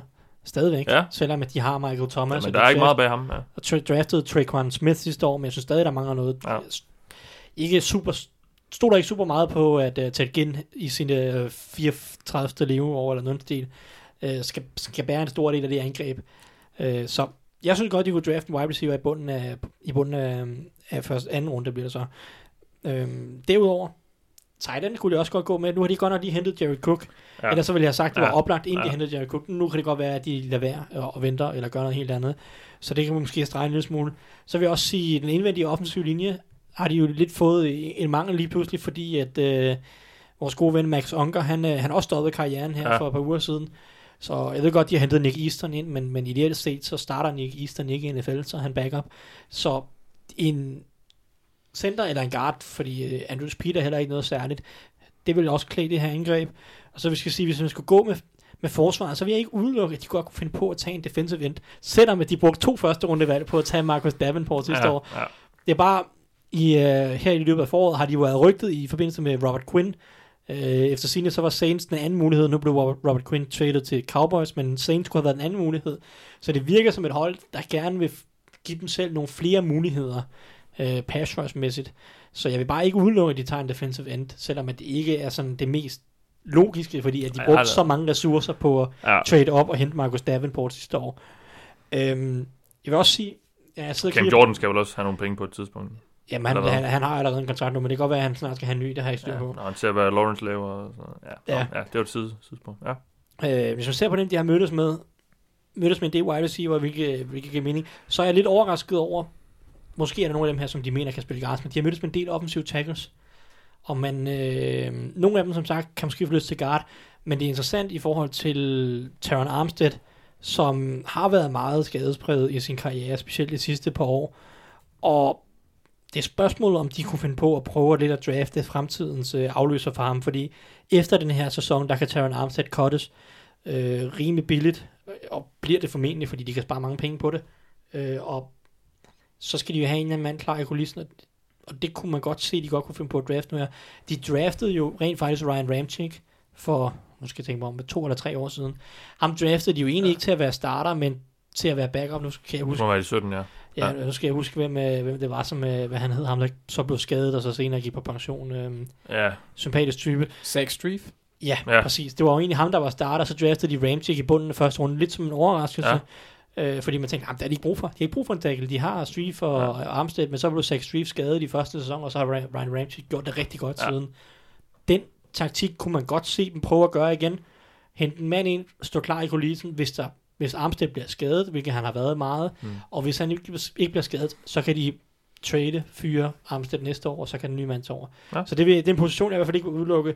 Men altså, hvis jeg var general manager, så ville jeg prøve at se, om der er ikke var en wide receiver, der gav god mening for at give altså, Brees og, og det her angreb endnu flere strenge at spille Mm. på. Fordi det blev lidt sidste år, hvis Michael Thomas ikke kunne, og Alvin Kamara ikke sådan helt her, altså, så, så var der bare ingen andre. Så var det sådan noget Dan Arnold, de der uh, no-names fra, ja, ja. Austin fra, Carr, ja. ja, fra Keith Kirkwood, ja. Jamen, altså, da, ja, nogle af de der typer, som er, er hævet direkte ud af Division 2 i college nærmest. øhm, det, det blev svært for dem sidste år mod de der hold, der godt kunne lukke lidt ned for Michael Thomas mm. specielt. Så jeg vil kigge på en wide receiver, men en offensiv tackle virker også rimelig san- sandsynligt, synes jeg. Vi hopper øh, til Østen, og så tager vi så alligevel lidt sydpå til at starte med, fordi vi, tager, vi skal høre lidt om Dallas Cowboys, Anders, Jo. som heller ikke har et første rundevalg. Det brugte de jo på Amari Cooper Ja. i den handel med Oakland Raiders. Um, Ja, de vælger først på ved nummer 59, så det bliver jo sådan Ja. en anden type spiller, man, ja, man kommer til at snakke midt i anden runde. Ja. Ja, øh, så igen, ligesom ved Bears er det relativt svært at, at spå om, hvad de gør. Man kan så lidt kigge på de øh, besøg, de har haft, og der har de blandt andet haft seks safeties igennem øh, systemet, enten har været ude og besøge dem, eller de har været øh, i Dallas og, Mm. og, og, og rendt rundt ind i Jerry Dome. Øhm, de har egentlig en, en relativt fin dybde, dybde på den defensive linje, øh, hvor de bag stjernen Lawrence, som lige har signet, også har øh, Robert Quinn, og de hentede Christian Covington fra Houston Texans, som også er en, en udmærket spiller. Øhm, så jeg tror, jeg tror egentlig godt, de kunne, ikke tror, jeg mener også godt, at de kunne bruge noget dybde ind midt i, øh, hvor at de jo øh, sagde farvel til, til David, øh, David Irving, der ligesom øh, Greg Schiano besluttede sig for at bruge tid på andre ting. Øh, Det var så ikke Gud. Nej, det var, det var så ikke Gud, og øh, det er også det, jeg skriver sådan nok af andre årsager, selvom øh, da jeg fik Aha. den her tanke, ikke kan få billedet ud, hvor Bill Belichick går ind på Greg Schianos kontor, og han bare sidder med en fed blond Ja. og fyrer den af. Øh, det kunne jeg ikke rigtig få ud af mit hoved, så øh, defensiv tackle... Nej, det kunne jeg ikke. Øh, defensiv tackle kunne være en mulighed der. Ja. Øh, tight end kunne også være en mulighed, men øh, det ville samtidig også overraske mig en lille bitte smule, øh, da Witten, selvom han altså, ikke ligefrem er en forkylling, så, øh, så kommer han, altså så har de nogle spillere, de har også øh, Blake Jarwin, som havde øh, i hvert fald en kamp sidste år, hvor han, hvor han spillede rigtig godt. Mm. Øhm, og så tog de Dalton Schultz ved, øh, med, i fjerde runde sidste år, så jeg kunne heller ikke forestille mig, at det ligesom er der, de, de føler, at de mangler mest. Øhm, der hvor jeg tror, at de har deres fokus, der som nævnt på, på safety-positionen, og de, de har signet George Iloka, men han er mere en, øh, en rollespiller, kunne jeg forestille mig, og, vil give noget erfaring og noget lederskab til, til forsvaret. Øhm, og for mig at se, der kunne de, kunne de godt bruge en, der kunne opgradere Jeff Heath. Øhm, og det er en af de spillere, som de også har haft på besøg, det er en, der hedder, som Thijs også nævnte i sidste uge, Chauncey Gardner Johnson. Og jeg elsker folk, der hedder Chauncey, fordi det Ja. ja. er sjovt at sige. Øh, det kunne være et bud, fordi han kan både dække nickel-positionen og spille safety. En anden en kunne også, hvis han er, er til rådighed på det tidspunkt, være en Taylor Rapp fra, fra Washington, hvis jeg husker rigtigt. Han kunne også godt være en mulighed på det, på det punkt. Der er, en, der, er, der er sådan en god blanding af safeties, der ligger Ja. ja. lige det lav. Ja. Ja. Øh, også en, øh, en, ja, hvis jeg ikke tager helt fejl, så, hvad, hvad han hedder, Joe Thornhill, eller Juan. Juan, Juan Thornhill. Ja. Han kunne også godt være en mulighed. Jeg tror, jeg fik sagt, at de har et valg i midten af anden runde. Det er vel nok nærmere i bunden af Cowboys. Du, gi- du, øh, du undlod simpelthen lige at hoppe på en oplagt øh, tegnefilmsreference med forkylling. Jamen, jeg havde også skrevet noget med Jesper, fordi Ja. ja. jeg havde skrevet, at Jason Witten er, selvom han, ikke, selvom han ligner en Jesper, ikke ligefrem en forkylling.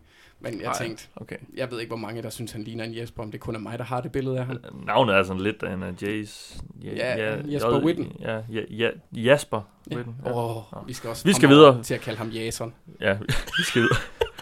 vi skal videre til, Eagles. ja, præcis, Thijs Joranger. Ja. Det 25. valg Ja. af de indehaver er. Ja, men øhm, Eagles er jo simpelthen så dejligt for uf- på en eller anden måde er de uforudsigelige, men de er ret forudsigelige, fordi de ender altid med at tage en defensive end. Så, men man sidder altid og tænker, Ja. at de kan ikke tage en defensive end igen i år. Ja. Men så tager de en defensive end alligevel. Ja. Ej, øhm, jeg tror ikke, de tager en defensive end i år. Det kan vi så revurdere om et par uger. Øh, jeg synes, de har de største mangler på linebacker og safety, egentlig. Øhm, jeg synes, deres safety-gruppe har brug for en eller anden, et eller andet form for fremtidsperspektiv. Fordi de har nogle gode nogen lige nu i Malcolm Jenkins og, og Rodden McLeod. Men McLeod kommer tilbage fra en skade. Hvor god er han? Kan han komme op i gear igen? Malcolm Jenkins er, er en fremragende spiller, men op i årene, og på den måde, ikke en, du, kan ikke, du kan ikke bede ham om at gøre det hele på nuværende tidspunkt. Så er de så hentet Sandejo. Så er de hentet Sandejo, som er en Mm. fin rollespiller og en fin dybdespiller, men jeg kunne stadig godt se noget fremtidsperspektiv, hvis de, hvis de har en eller anden, som de mener har noget stort potentiale. Øh, som sagt, så fik jeg også nævnt linebacker, fordi de har Nigel Bradham, fin spiller, ja. men derudover så er det Carmo, Gru- Grugi og Hill og LJ Ford. Ja, Jordan Hicks er væk. Jordan Hicks er med væk, Ja. ja. så linebacker vil være oplagt, men jeg føler, på en eller anden måde, så har det bare sådan inde i mit hoved, der det virker ikke som et hold, der kunne finde på at tage en linebacker i første runde. Det, det virker som om, de bare putter værdi på nogle andre positioner, altså virkelig offensiv, defensiv linje, og, og nogle af de her positioner. Så offensiv linje er bestemt også en mulighed for mig, selvom at de har nogle gode nogen, så igen det der fremtidsperspektiv. Øh, Jason Peters er godt op i årene, Jason Kelsey Mm. er op i årene. Ja. Øh, de kunne erstatte Isaac Seumalo på venstre guard uden problemer også. Det kan man sagtens opgradere fra. Så det altså, hvis man skal køre den der offensiv defensiv linje, så er en, en offensiv linje man bestemt i spil. Øhm, så, vil jeg, så vil jeg også lige, jeg vil sige, hvis vi skal tage nogle andre positioner, de mangler. Running back har de kigget lidt på. Nu har de godt nok lige traded sig til Jordan Howard, men hvem ved, måske kunne de finde på mm. det alligevel. Wide receiver dybde, jeg så jo gerne, de tilføjede en wide receiver, Ja. ja. det bliver nok ikke i første runde. Jeg vil sige, hvis vi skal fortsætte med at bare tage de der mærkelige valg, så bliver det ikke en defensive end, men det kunne være en defensive tackle. Jeg ved godt, de lige har pumpet en masse penge i Malik Jackson, Ja. ja. men det vil bare være så eagles Og har og bare blive, blive ja. ved med at bare sige, jamen, det er ikke nok at have syv gode defensive linjefolk, vi skal have otte, ikke? Ja, ja, fordi ja. man må kun starte fire af gangen, men Ja. altså, de elsker at rotere, og på en eller anden måde, altså både Malik Jackson og Fletcher Cox, så roterer dem med en eller anden øh, spændende spiller, som om to år er klar til at tage over på fuld tid eller et eller andet. Det vil bare være meget Eagles-agtigt, og bare blive ved med at bare pumpe og pumpe og pumpe penge og høje draftvalg i de her, de her, de her linjer. Så øh, nu må vi se, hvad, altså Dexter Lawrence har der været snak om i første runde til Eagles, for han er også lidt, han er bedre mod løbet, som Malik Jackson måske ikke er så meget, og så kan man på den måde bytte med lidt, Ja. øh, lidt ud og sådan noget. Øhm, så jeg ved godt, de mangler en linebacker og lidt en safety. Jeg tror stadig, de går offensivt og defensiv linje i første runde. Det er bare, ja. det er Eagles-metoden, det er Eagles-vejen. Yes.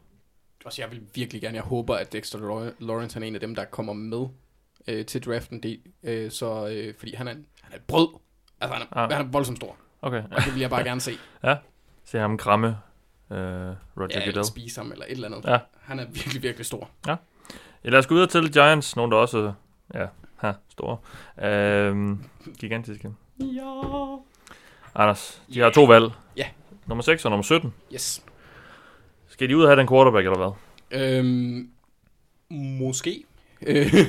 Ja, øh, det, det kan man sige. Der, der er flere scenarier her, men det jeg for alt i, håb, øh, alt i verden håber, at de ikke gør, det er at, at, at trade op for at, at tage øh, Haskins. Øh, jeg har svært ved at se dem gå efter Kyler Murray. Det har der ikke rigtig været noget, der Nej. vidner om. Men de andre kunne godt være i spil. Daniel Jones. Hvis de tager ham i top 10, så må det være lovligt at slå David Gettleman med et bat.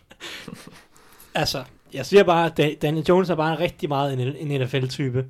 Så altså, jeg kunne sagtens se ham, jeg kunne, jeg kunne godt se ham blive Og valgt er det ikke over også noget med, at han er trænet af Eli's tidligere... David Cutcliffe Ja. og, jo, og Paytons tidligere offensiv koordinator ja. Ja. i Tennessee. Jo, øh, men det vil jeg så sige, det er måske lidt at... øh, Konspirere, eller? Ja, en lille bitte smule, der kigger man. Det er, det er mange næv- nævner, men, Men jeg vil i hvert fald bare sige, at det er ikke 100% at, at, at, at Haskins er nummer to quarterback i Nej. den her draft. Han kunne sagtens være nummer 4 for den sags skyld. Ja. Der er også nogle hold, der kunne se potentialet i, i Drew Lock. Men hvad synes I om at... Der er jo forskellige tilgange til at bygge et hold op, og øh, man kunne også argumentere for, at lad, lad, os, lad os bygge et hold op, og så kan vi sætte øh, quarterback ind øh, næste år måske, eller et eller andet. Fordi der er unægteligt mange huller, især også på den... Men er de i gang med at bygge op? Ikke, nej, det er de selvfølgelig ikke. Hvis man spørger David Gettman. Det, Det, det vil så vise sig, fordi han, kom, han, uanset hvad, kommer jo til at vise, hvad for nogle kort han har på hånden i draften.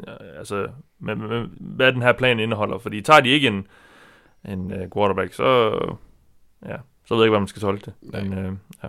Og de har bare, altså problemet er samtidig også, at de har mangler på alle positioner på forsvaret, næsten også en del på angrebet. Ja. Øhm, lige nu der består deres, øh, for, hvad, hvad jeg forventer, eller hvad der er den forventede startende linebacker-gruppe, det består af Kareem Martin, BJ Goodson, Alec Ogletree, good old man, grand old man, og Lorenzo Carter, hvor at Lorenzo Carter højst sandsynligt er den eneste, der har noget potentiale, måske også Kareem Martin, men det er sådan ret tynd, tynd øh, linebacker-gruppe, der ikke har så meget umf omkring sig. Øh, og der kan vi jo så snakke om de to Devins, som har lidt umf. Ja. Øh, ja, på den defensive linje er det også nærmest kun Dalvin Tomlinson, der er... Øh, det, ja, og BJ Hill, der blev valgt i henholdsvis 17 og 18, der, der er der også rig mulighed for at opgradere, øh, både ved valg 6 og ved valg 17. Ja. Øh, ja, vi har nævnt Oliver, vi har nævnt Gary, øh, Christian Wilkins, Farrell og Sweat måske lidt senere. Øh, eller måske op top, afhængig af, hvad Sweats øh, øh, medicinske rapport ligesom siger, eller hvad man sige, hans ja. lægeerklæring, om hvad de siger til den lægerne i, i, hos Giants. Øh, men for mig at se, så ja, altså på den offensive side, der mangler de også en, en højere tackle, for Chad Wheeler, han er ikke en god starter. Øh, han, han, var, han var den anden, en, en, en af de to værste øh, graded ifølge PFF hos Giants sidste år. Han kan Øh, måske få lidt hjælp af, at han har en OK guard ved siden af sig nu, i, i form af Kevin Seidler. Ja, eller, eller de kunne øh, gå med endnu en Florida højre tackle, øh, eller en spiller fra Florida, ikke Ja. collegeet Florida, øh, i Joan Taylor, som så er fra collegeet Florida, men det er jo Flowers ikke, han spiller for Miami, bare lige for Ja. at være sikker. Men ja, for mig at se, der kan de gå enten øh, kombinationen af quarterback, defensive tackle, defensive end, offensiv tackle, defensiv tackle, defensive end, eller offensiv tackle, QB, eller den klassiske QB wide receiver, dobbelt pose. Ja, der er heller ikke meget umf i den receivergruppe. Havde, har de ikke? Jeg synes, de havde en god receiver sidste år, eller er det bare mig? Nej, ham, de Ham gad de ikke. Nej, okay. De gad ham ikke. De Nå, havde, okay. men, men ham, de havde en... Han var for stor en øh, hovedpine. Ja, med en Don Juan, der var rimelig, rimelig dårlig til at lægge an på øh, målnet. Det havde de jo. Ja. Mm. Men ja, så øh, for mig at se den kombination, som i mit hoved vil give mest mening, men den indeholder lidt ligesom noget andet, det er at sende et andet eller tredje rundevalg til Arizona for Josh Rosen, og så bruge de to første rundevalg på en offensiv tackle, defensiv tackle, defensive end, eller en offensiv tackle, defensiv tackle, wide receiver mulighed. Og sådan de bygger den op på den måde. Ja. Meget afhænger af, hvad de kan.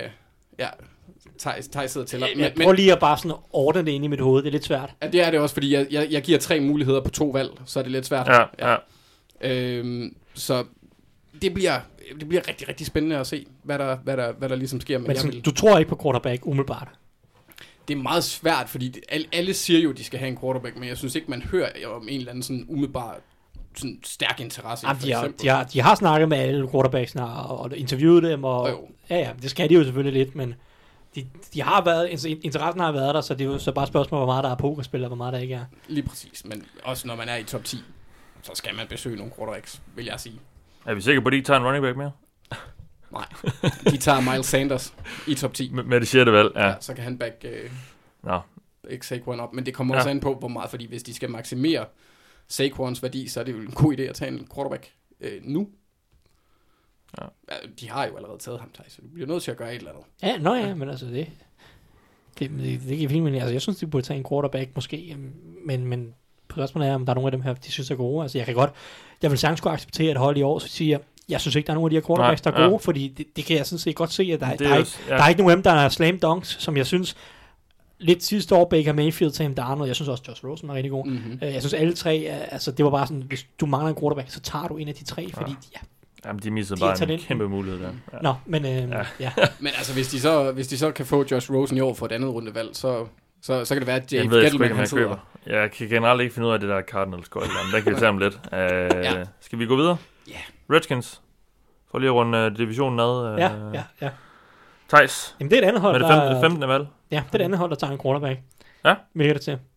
Eller trader sig til Josh Rosen. Det er jo faktisk været det hold, der har været linket mest til Josh Rosen Ja. den sidste uges tid. øh, og, og virker ret interesseret, så er det bare et spørgsmål om Cardinals, de tager den handel, der bliver tilbudt. Øhm, så, men hvis de nu ikke trader sig til Josh Rosen, lad os forholde, til det, de, lad os forholde os til det, de har nu, så tror jeg, de tager en quarterback. Det virker som om, at de er fast besluttet på, at der skal et eller andet andet ind. De har ikke tænkt sig at spille sæsonen med Case Keenum. Uh, han er en mulighed, hvis den unge quarterback ikke- er klar, men der skal være et eller andet alternativ. Det virker til at være deres tankegang. Så er det så spørgsmålet, hvad er der, hvis man vælger nummer 15 overall, hvad er der så af quarterbacks? Fordi lige, pludselig kan du ende med fire vælgere, og så skal du være meget sikker på, at du kan lide alle fire af dem, der bliver snakket om i første runde, eller så skal du trade op. Og det er et godt spørgsmål, hvad der sker. Lad os nu sige, altså jeg tror, de går quarterback, men hvis de nu ikke går quarterback, lad os prøve at arbejde i det scenarie, så vil jeg sige, wide receiver er bestemt en mulighed. Øh, det er ligesom ikke helt fungeret med Josh Dodson, og de mister Jameson Crowder i free agency, så en spiller som, altså der er snakket om DK Metcalf, og det vil bare, det vil være et rigtig Redskins-valg på en eller anden måde. Sådan en øh, atletisk freak, der kan skabe noget hype, og, og på en eller anden Ja. måde prøve at hjælpe de her quarterbacks. Så det vil også være meget sjovt med Case Keenum, fordi Case Keenum, han vil ikke være bange for bare at øh, tyre den der ud af i blænden hver eneste spil. Det kunne være meget sjovt. Øh, ellers, så vil jeg sige, at de har lavet en del arbejde på offensiv linje, og har de snakket med en del offensiv linjefolk, og det kunne også godt bruge en, en, en guard til at forstærke. Lige nu, der, øh, lige nu har de øh, Eric Flowers slash Tyler Catalina, et eller andet, de skal finde ud af noget på guard. Øh, så det er jo heller ikke sådan umiddelbart ideelt. Det var en meget diplomatisk måde at sige det på. Ja, Ja. så altså en, en, en guard vil give rigtig meget mening for dem, for at, så for at holde den offensive linje intakt, fordi de har i mange år haft en ret god offensiv linje, i hvert fald de første fem uger, inden de alle sammen bliver skadet, men Ja. øhm, så det er i hvert fald en mulighed, og så vil jeg sige på på forsvaret synes jeg jo, at de mangler en pass rusher rigtig meget, efter de har mistet øh, Preston Smith. Jeg har ikke meget tiltro til, at Ryan Anderson kan, kan løfte den arv og, og være en god pass rusher.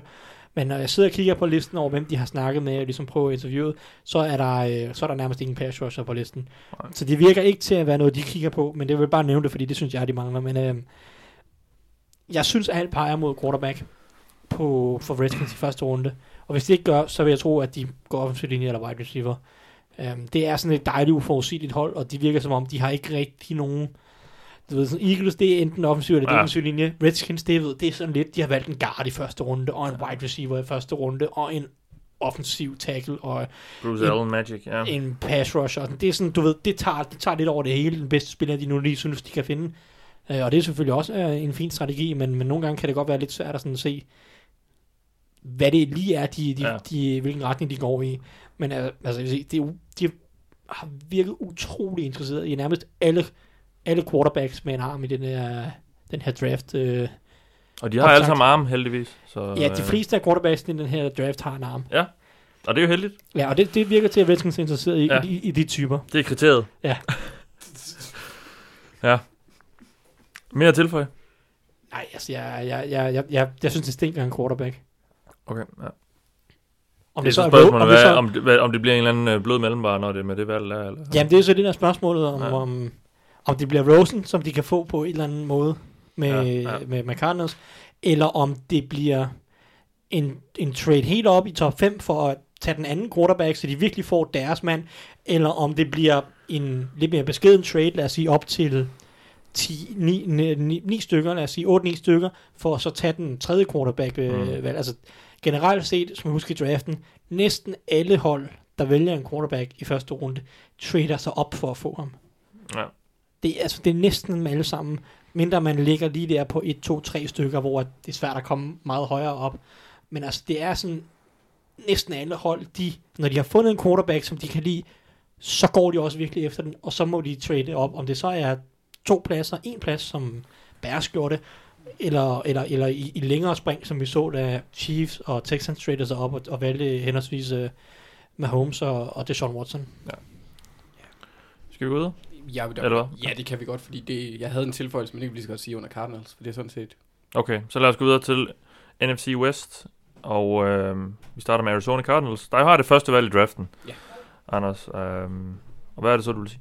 Nå, i, i forhold til Redskins, der kunne Ja. det jo faktisk også være en, en, en win-win øh, situation for, for begge hold i forhold til, hvis, øh, hvis Cardinals beslutter sig for at drafte Kyler Murray, øh, og så trader øh, Josh Rosen, øh, der kunne Redskins være en, en god modtager, så eventuelt for Redskins sende Case Keenum den anden retning, øh, både for at komme eller for at komme af med hans kontrakt, men samtidig for Arizona Cardinals også en, En backup er en veteran, ja. Ja, som samtidig har erfaring i Cliff Kingsburys system, fordi Cliff Kingsbury var jo øh, med offensiv koordinator hos Houston, da, da Case Keenum han var der blandt andet. Okay, Så ja. han kender systemet, og Okay. på den måde kan Ja. han være, øh, Spændende. være med til at, Ja. at, at sætte Kyler Murray i gang også. Det er måske ikke utænkeligt, at det kunne, kunne blive diskuteret. Uh, Nej, og, og særligt med, med tanker også på Alex Smiths kontrakt i, i Redskins, der er Ja. de jo, øh, altså de har ikke mange midler at rykke rundt med. Men lad os så tage den der med ham, Kyler der. Altså, jeg synes jo, det er lidt vanvittigt, at de overhovedet overvejer det. Og jeg er enig. Ja. ja det er jo også egentlig, jeg startede, jeg startede simpelthen ud til med, at jeg, øh, jeg vil gerne udtrykke et sagte yay, fordi nu får jeg lige, øh, lige lov til at, at brokke mig lidt over, at jeg forstår, Ja. jeg forstår ikke helt den Nej. Tankegang, der er i... Øh, Altså, altså, så skal det jo være, fordi Cliff Kingsbury har sagt til uh, Steve Keim og, og uh, Michael Bidwell, ejeren og så videre, at uh, jeg, kan ikke, uh, jeg kan ikke få ret meget ud af Josh Rosen. Jeg skal have Kyler Murray. Altså, så skal det være, fordi han, han virkelig kan se på Rosen, og den måde, han spiller på, at det, det, det dur bare ikke.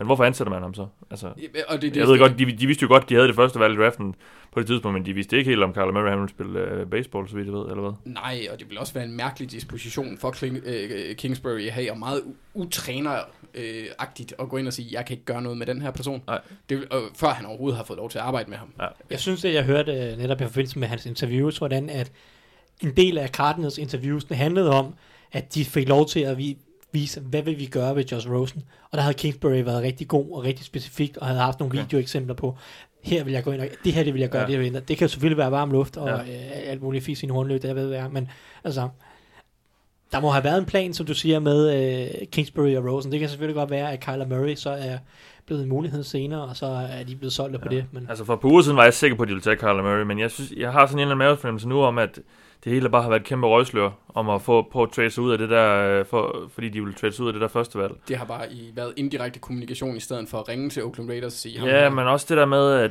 det, du, det kan du bare ikke gøre over for Josh Rose. Altså, du, og, og hvorfor så ikke skifte ham ud nu? Altså, der er nogen, de spekulerer Det i. kan være, de sidder og venter på det rigtige tilbud, ikke? De Ja, håber, ja. at de får mere ud af det. Men altså, hvad fanden sidder Rosen så ikke og tænker? Altså, med mindre, jeg tror, det, jeg, det scenarie, jeg godt kunne se, ville være sket, det er, at de har sagt til ham, okay, nu kører vi ud, og nu øh, begynder vi at sprede en rygte om, vi vil have Kyler Murray. Det skal du ikke lytte til. Vi beholder dig, og så prøver vi, at, fordi vi vil, vi vil ud af det der øh, første valg. Og hvis man, hvis man tager den fra og, og er ude i det der konspirationsteoretiske øh, spil, som Ja. ja. jeg går ud i lige nu, Ja, ja, ja. så, øh, så hvis det er sådan, at de tager Kyler Murray, så kunne det også godt være, at de ville for at holde spænding på draft day eller et eller andet, øh, holde den nyhed til selve tidspunktet, hvor de går på øh, hvor de er på brættet, og Mm. Roger Goodell, han har sagt de Ja. øh, fine, kendte ord, øh, Arizona Cardinals og now on the clock, ja.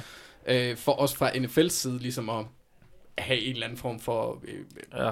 spænding omkring første valg. Jeg synes også, jeg har hørt øh, spekulation i, at, at de vil- beholde Rosen indtil gennem training camp, gennem preseason, lade ham spille og, og vise sig frem, og så er der nogen, der bliver desperate, fordi så mister de en anden veteran øh, quarterback, og så håber de på at kunne maksimere noget værdi, fordi han har jo ingen værdi, når de drafter Kyler Murray. Altså, Men det, det, jamen det, jeg tror netop også, som du siger, at, at han skal trades før draften.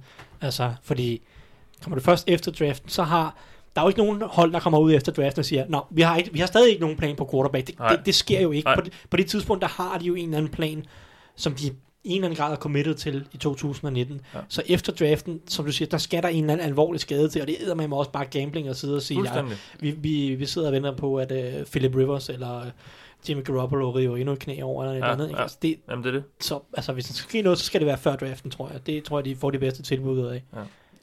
Så altså for mig at se, der er der, der, er der for Arizona, der er der to trade-muligheder. Der er muligt, det er den, med, der indeholder Josh Rosen, hvor de så tager Kyler Murray. Eller en, hvor det viser sig, at det hele har været et røgslør, og de prøver at, at maksimere værdien af, af det første valg, og så bakker lidt bagud, hvor Oakland Raiders kunne være en oplagt Ja. ja. øh, øh, handlepartner. Øhm, men jeg vil, altså, jeg, jeg kan ikke forstå det. Jeg vil gå med, altså jeg vil gå med at trade ned, hvis jeg kan, men ellers så tage den bedste forsvarsspiller i forhold Præcis. til, hvad man synes, Ja. man har behov for, Ja. og, og der kunne Quinn Williams og Nick Bosa være de oplagte valg. Ja. Øh, lidt afhængig af, hvad man mener men de kan vælge begge to. De har så hen, de har så lidt større behov inde på den centrale Ja, det vil jeg også mene. linje. Ja. Øh, at, at Quinn Williams dækker et behov, der er større end det Nick Bosa gør, også fordi de har hentet Terrell Sox, selvom han er en Mhm. gammel satan, så kan han stadigvæk skubbe ting og råbe Ja, folk. ja. Så Og øh, har Chandler Jones også. på den anden side, ja, så det, det kan godt være, at den mere ja, sådan presserende Ja. position, det er på defensiv tackle. Altså, så skal det være, fordi de får... Hvis de kan få et første runde for Rosen eller et eller andet, Ja. så kan jeg leve med det. Eller leve med det, men altså, så- så kan jeg godt se det for dem.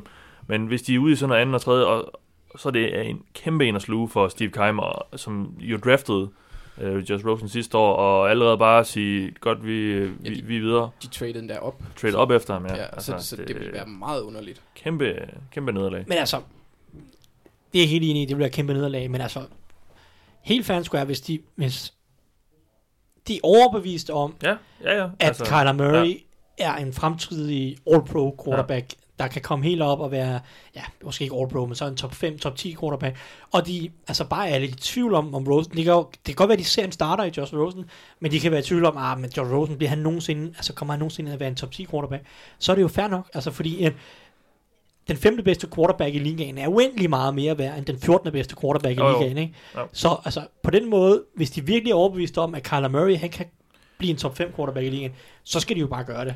Og så skal de ikke tøve. Jeg ved godt, at Ja. det er en katastrofe i forhold til, hvad de går sidste år og alt sådan noget, men man kan ikke leve i fortiden på den måde. Altså, hvis man virkelig Nej. vil gå efter at forbedre holdet, og de er overbevist om, at Kyler Murray er den mand, der kan gøre det, så må man gøre det. Jeg synes bare, man skal være helt sikker på, at Rosen ikke er manden, før man gør det. Og det er også fair, for Og jeg hvorfor ikke give ham et år nu? Og så kan man sige, okay... ja, men om et år, der er Kyler Murray der er ikke. Det er det, der Nej, nej, det er det. Men jeg er helt enig jeg synes og det er ikke, heller ikke er sikkert, at Rosen er noget værd, hvis han kommer ind og spiller helvede til. Men altså, Nej, nej, men, men det, jeg synes heller ikke, det er fair, som du siger. Det er jo ikke fair at afskrive Rosen, synes jeg, på, på, baseret på hans rookie-sæson. Ej, ja. Fordi øh, jeg synes egentlig, det var af Omstænd- dårligste hold, han kom ind på sidste ja, år. altså. omstændighederne taget betragtning, hvor han kommer ind på et hold, som er totalt dysfunktionelt. Ja. En øh, dårlig trænerstab. De skifter offensiv koordinator midt i sæsonen. Der er ingen offensiv linje. Altså, han har, han har ikke en at jordisk chance. Han har Ja. ikke en jordisk Nej. chance. Og jeg synes egentlig, han i altså, viser nogle ting i sit spil, trods alt, som er ret positive. sy- altså, som han også viste i at college. håbløs, ja. kaster bolden fint, så har, han lægger touch på bolden, han, han laver nogle rigtig gode anticipation kast, altså hvor han læser spillet og sådan kaster bolden, han kaster receiverne fri på den måde. Der er også masser af fejl, men det er der for alle rookies. Der, er- altså, Josh Allen Så havde, Goff som, som rookie. Altså, Goff var eddermame også dårlig Ja, som rookie. ja. Josh Allen havde også meget op, og- op og ned, mest ned rookie-sæsonen. Lamar Jackson det samme. Altså, der er bare rigtig mange quarterbacks gennem tiden, som har haft en rigtig dårlig rookie-sæson. Og det er bare ikke fair at bedømme dem på den. Ja. Ja. Som, altså, typer som Matthew Stafford havde også en rædderlig rookie-sæson. Og Peyton Manning ikke været 29 interceptions. Præcis, altså, så rookie-sæson er en, er en unfair og, og dårlig ja. indikator for en quarterbacks øh, potentiale. Når det er sagt, som sagt, altså Kyler Murray, hvis de virkelig tror, han er Ja, ja. Den, den næste Mahomes, så skal man jo slå til. Man kan jo også lidt argumentere ud fra, at afhængig af, hvor de selvfølgelig sender Josh Rosen hen, hvis de trader ham, at de gør ham en tjeneste. Fordi han er ikke den mest mobile quarterback, du kan finde. Han er ikke immobil lige frem. Men der har Kyler Murray altså lidt noget mere atleticisme til at flytte rundt bag en dårlig offensiv linje. Jo, jo. Øh, så ja, på den måde kunne man også godt argumentere for, at han passer bedre til det spillermateriale, de har øh, på ja. den offensive linje. Men det vil stadigvæk være mærkværdigt, synes jeg, at bruge Ja. to top 10 valg. Ja. Altså, det virker, det virker som om, det er en genskærning allerede, men jeg synes godt nok, det, det er lidt, lidt skørt øh, med det der Kyler Murray gøjl der. Nå, var, var der mere ved Cardinals? Det var, nu fik vi taget en lang snak om, om det. vi, vi kom, jeg, jeg ville også bare gerne ind på, at Mike, McCar, øh, Mike McCoy, han var offensiv koordinator, men den tog Thijs lidt alligevel. Ja. Så, Godt nok. fordi Thijs kan ikke lide Mike McCoy. Ja, han fortjente ikke, at blive nævnt. Jeg sagde bare, at de skiftede offensiv koordinator Ja, ja, ja, halvvejs. det var det, ja. Nå, men så øh, lad os hoppe ned i øh, den helt anden ende af, af første runde til øh, Los Angeles Rams, der jo har det næst sidste valg i runden, det 31. Thijs. Ja, ja. Hvad, øh, hvad skal de med det? Ja. Øh, jeg synes, de mangler lidt det samme, som de også gjorde sidste år, men øh, mangler pass rusher, edge og linebacker, synes jeg, de mangler. Så den offensive linje er blevet lidt tynd også, efter John Sullivan og øhm, Roger Saffold er væk. Så jeg synes, den indvendige offensive linje er et mangelvare, og som sagt, pass rusher, edge. Så synes jeg jo også faktisk, at de mangler cornerback lidt, i hvert fald på lang sigt. Øh, Akib Talib er godt oppe i årene, sidste Ja. ja. år i sin kontrakt. Han er der nok ikke næste år. Marcus Peters, det kan godt være, at de har planer om at forlænge med ham, men han har også kontraktudløb efter Lidt en lotto-kupon også. Præcis. Og, og de har ikke noget nævneværdigt dybde bag ved det, så jeg synes jo, at de mangler en cornerback på lang sigt. Men det, Robbie Coleman er udmærket. ja, ja, han er, han er udmærket, men, men til ydersiden i hvert fald. Ja, Øh, når jeg sidder og ser på, hvem de har mødtes med og sådan noget, så virker cornerback overhovedet ikke i spil. I hvert fald ikke, øh, jamen nærmest overhovedet ikke. Jeg tror ikke, de har mødtes med mere end en eller to cornerbacks på, i, i hele draftperioden. Øh, til gengæld så har de haft meget fokus på den offensive linje. Det giver mening. Ja. De har haft en del fokus på et par pass rusher. Det giver også mening. Og så en position, som jeg er lidt overrasket over, men på en eller anden måde, da jeg så det, giver mening. Det var, det var safety. Ja. Fordi de har John Johnson, som er en, en strålende safety, mest strong safety. Og så er de lige hentet Eric Weddle ind. Og man tænkte egentlig, øh, jeg synes for det første, da, da, da de signede Eric Weddle, tænkte jeg, det er lidt mærkeligt, Eric Weddle, John Johnson, det er begge to lidt strong safety typer. Hvordan fungerer det? Nå, det tænker jeg ikke videre over, det glemte jeg bare lidt. Øhm, nu ser jeg så her, at de er virkelig interesserede i safeties. Så jeg kan ikke lade være med at tænke, om, om Eric Weddle lidt er tiltænkt, hvad jeg vil kalde en, øh, en TJ Ward-rolle. Øh, fordi da Wade Phillips var i Broncos, det Broncos, ja. ja. der brugte han ham her safety en TJ Ward, som er sådan lidt en lav, øh, lidt en lav safety. Ikke en, den, den bedste atlet, men han var meget, meget fysisk Ja, god boksen. hårdslående, ja. Hårdslående fysisk. Der var god i boksen, han var god i løbet, han kunne dække nogle af de her tight ends op, og, og gøre nogle af de her ting sådan tæt på line scrimmage. Jeg kan ikke lade være med at tænke om Eric Weddle, han har tiltænkt den rolle. Fordi Eric Weddle, han er ikke så atletisk, som han var. Ja. Altså, han er godt op i årene nu. Han er stadig en klog spiller, han er stadig en fysisk spiller, han kan stadig, altså, han kan måske dække lidt den rolle, øh, eller så kan John Johnson gøre det, og så kunne jeg godt se dem drafte en safety til at ligge bag ved dem, øh, og, og være den her dybe safety lidt mere, Ja. som, som Lamarcus Joyner var for dem sidste år, som, som de så har mistet, fordi Eric Weddle, han er ikke en Lamarcus Joyner. Der, der er rimelig stor forskel på dem lige nu. Så jeg har ikke umiddelbart tænkt på, at safety var en mangelvare, men jeg kunne egentlig godt se, hvorfor de kunne finde på at drafte en. Og det bliver første runde, det er måske tvivlsomt. Der virker offensivt lidt mere oplagt. Øh, men i anden runde kunne jeg sagtens se safety være i spil. Øh, hvis man skal se på nogle af de folk, jeg snakker med i, på den offensive linje i første runde, så er sådan en Eric McCoy øh, har, har været i spil. Kan både spille guard og center, ret atletisk, øh, passer godt ind i, i det her outside zone, som, som McVay han kører en hel del. Øh, så jeg vil sige umiddelbart er mit bud, at, at de nok går med en offensiv linjemand. Øh, men altså, edge og, og safety tror jeg er, er i spil i første runde også. Ja. I forhold til det der med, hvem de mødes med, så er det jo ikke altid helt det, Ej, de kan øh, sagtens- det, det de kan sagtens indikere. drafte en spiller. Ja, men Øhm, Jeg synes bare... vi, vi så jo Lions sidste år, bare lige for at få et eksempel. Jeg tager et eksempel.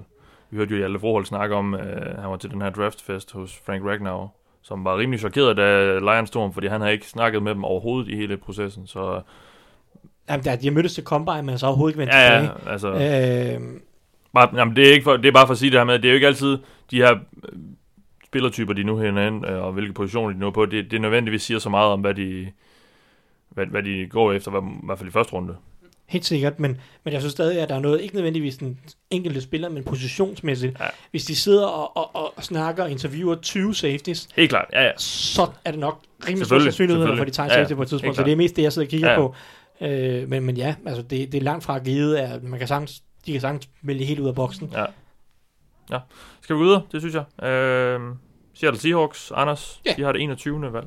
Ja, og Hvad det er de næsten en af de eneste valg, de har. Ja. Og lige før, de har fire valg i årets, øh, årets draft, og jeg synes, det er sådan lidt Hvad har de brugt de andre på? øh, trades. Øh, Dwayne Brown blandt andet. ja, Nå ja, og de, jeg mener også, traded de ikke Var det ikke tilbage og op for Ja. Rashard Penny. Øh, jo, det var midt i forrige sæson, men det var de Nå, tog det okay, ja. Så altså, de brugte... Ja, det, det, for mig at se, er det svært at gå ind og kigge på en, en decideret, øh, kan man sige, et mønster hos øh, John Snyder og Pete Carroll. De sidste år brugte de, som sagt, et første rundevalg på Rashard Penny. Øh, han gjorde ikke ret meget, og hvis vi kigger på de foregående seks drafts og tilbage til 2013, så er det også svært at, at, at se et øh, mønster danne sig, fordi de har brugt to valg i løbet af den periode, har de haft to valg i første runde, og det har været øh, Jermaine Fetty og så før nævnte øh, Rashard Penny. En ting, jeg ved, de ikke gør, det er, at de drafter ikke en punter, fordi de har Michael Dixon. Nej, Men på kort... heller ikke en running back mere. Det vil Ah, det vil være være meget dumt. Ja. Ja, men, men Brian Schottenheimer. I hvert fald i første runde, ja. Ja, og de, ja, ja, men på cornerback, der ser det lidt tyndt ud med, med Shaquille Griffin og Trey Flowers, som de umiddelbare starter, og så bag ved dem har de en masse no-names, som Kalan Reed, Akeem King, Nico Thorpe og Jeremy Boykins. Så øh, der ville det være oplagt for Seahawks at starte. Øh, kunne jeg forestille mig ved det 21. Der er spillere som øh, ja, Greedy Williams kunne være der, en, en, en Rock Yassin. en... Jeg siger bare, at Seahawks tager bare aldrig en cornerback i første runde. Det gør de bare aldrig. I forhold til need, nej. Men, øh, Nej, men, eller, altså, men, men jeg, jeg ved, Men- de mangler igen- cornerbacks, helt sikkert, helt enig. De gør det bare aldrig i første runde. De tager dem altid senere og får ja. Ja. det til at virke. Pete Carroll, han, er, han har magi med de der defensive backs. Jo, men han har så heller ikke... Han har jo kun havde haft to. Ja, hvad, han, ja, ja, der, er- over de sidste seks år er der jo så fire runder, hvor de ikke har valgt, øh, haft den, den mulighed. Ja, ja, ja, det er klart. Men, Så så de, men de tager dem heller aldrig højt. De tager dem sjældent heller i anden eller tredje runde. Øh, Der var lige Shaquille Griffin, mener jeg, var i tredje runde. Men ellers så er det jo, sådan, det er jo femte runde valg, mange af dem. Mm. Men, men ja, det var også bare i forhold til, hvor jeg kan se deres, øh, deres sådan, øh, behov.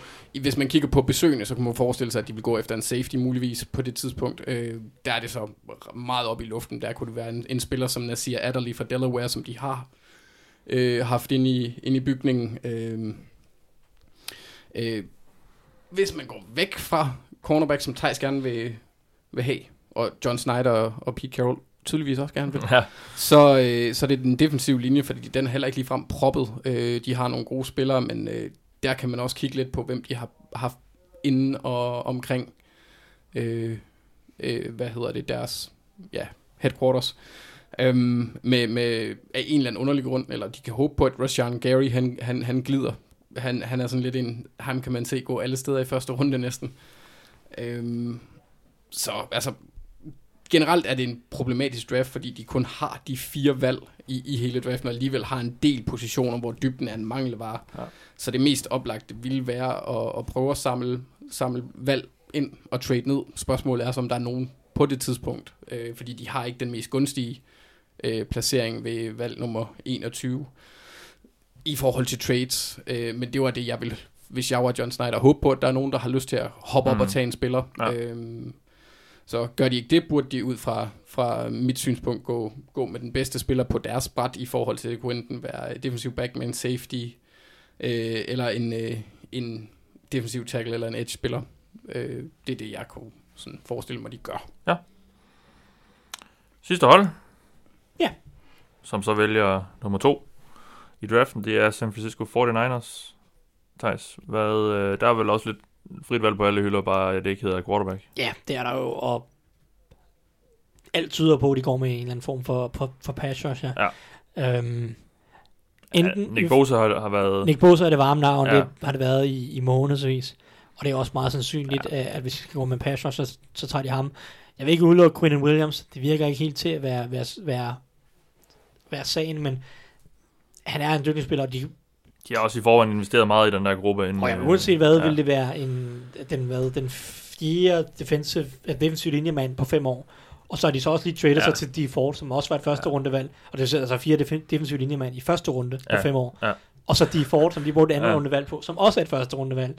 Så de kommer til at have, hvis de vælger en defensive linjemand, så kommer de til at have, ja, hvad bliver det? Seks første rundevalg ja. omkring deres uh, Og generelt bare meget investeret i det. Ja. Helt sikkert, ja. og, og det er jo også for, meget i en eller anden grad. Det Mm. viser jo, at de er ramt lidt ved siden af med nogle af dem. Øh, Eric Armstead og Solomon Thomas er okay spillere, men, men de har ikke helt indfriet forventningerne. Nej. Så det virker mest sandsynligt, at de går med Nick Bosa, hvis derfor vil jeg også egentlig mere snakke om, hvad de måske gør i anden runde, fordi mm. altså, de tager nok en pass rusher der med nummer to. Øh, nogle af de andre ting, som jeg synes, de mangler, cornerback, safety, øh, øh, synes jeg, at de sagtens skal bruge noget, noget, øh, nogle stærkere folk nede bagved. Wide receiver har jeg været snakket om, det skulle efter sigende være et, det hold, som udover Browns var rigtig interesseret i at få Odell Beckham, og de følte sig også lidt snydt over, at, at, at Dave Gettleman, han egentlig ringede til dem, inden han var blevet enig med Browns. Men øh, så wide receiver kunne de sagtens på, at de også generelt draftet ret mange wide receiver i, i de sidste par år. Det virker som om, de, de bare godt kan lide at skyde på wide receiver. Øh, en guard, synes jeg sagtens, de kunne bruge. Jeg ved ikke helt, hvorfor de har blevet ved med at forlænge de her Læggen Tomlinson, Mike Pearson typer, for jeg synes ikke, de er specielt gode, men, men øh, Sienna, han må se noget i dem. Jeg synes stadig godt, de kunne forbedre sig på guard. Øh, derudover vil jeg sige, de har snakket med rigtig, rigtig mange linebacker i, i deres draftproces, og det virker til at være noget, de formentlig kommer til at tage i, i midten af draften, 3. og 4. runde. Øh, det er klart, at de også i løbet af sæsonen fritstillet Ruben Foster. Øh, de har formentlig, de føler formentlig, de har en eller anden form for mangel på De har så hentet Quan Alexander. de andre Quan Alexander, men, men jeg tror stadig godt, de føler, at de kunne bruge en linebacker mere, også fordi Quan, eller Quan Alexander umiddelbart ind, indtil videre i hvert fald kun er en etårig investering. Ja, øh, ja. Så, så en, Reelt set, en ja. linebacker i midten af draften, som de kan udvikle lidt på, fordi de har Fred Warner, som virker fornuftig, men, men endnu en af samme type valg der i 3. 4. runde, som de kan udvikle på, det virker de til at være ret interesseret i. Øhm, så ja, Edge ved andet valget virker, virker oplagt, og så tror jeg, at det, det bliver linebacker og så defensive backs, som kommer til at være fokus i, i anden, tredje, fjerde runde, og så måske krydder med en wide receiver, hvis der er en, en type, som Shanahan han kan lide. Jamen ved du hvad, det var alle 16 hold, vi har været igennem, og dermed også alle 32. Vi tog jo AFC-holdene i sidste uge. Hvis du ikke har hørt den nu, så gå ind og gør det. Vi øh, lukker ned for denne gang, og så øh, blænder vi op for det ovale kontor igen på lørdag.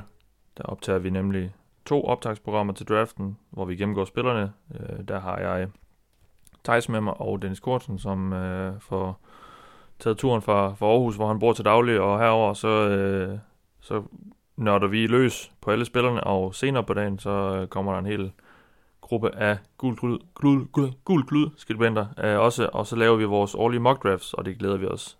Det glæder jeg mig i hvert fald også rigtig, rigtig meget til. Det plejer at være, det, det var ganske underholdende sidste år, det håber jeg også på, at det bliver i år. Tak til jer, der støtter os på tier. Der er kommet et par stykker mere til siden sidst. Det er vi rigtig, rigtig glade for. Der er stadigvæk plads til mange flere. Så øh, gå endelig, gå, gå, gå endelig ind og gør det, hvis du, øh, hvis du synes, det er godt, det vi laver, og har lyst til at støtte os. Og øh, lyt til os på Spotify, eller hvor du ellers har lyst til det. I denne omgang har du lyttet til mig. Jeg hedder Mathias Sørensen. Med mig har haft Anders Kaltoft og Thijs Joranger. Vi lyttes ved.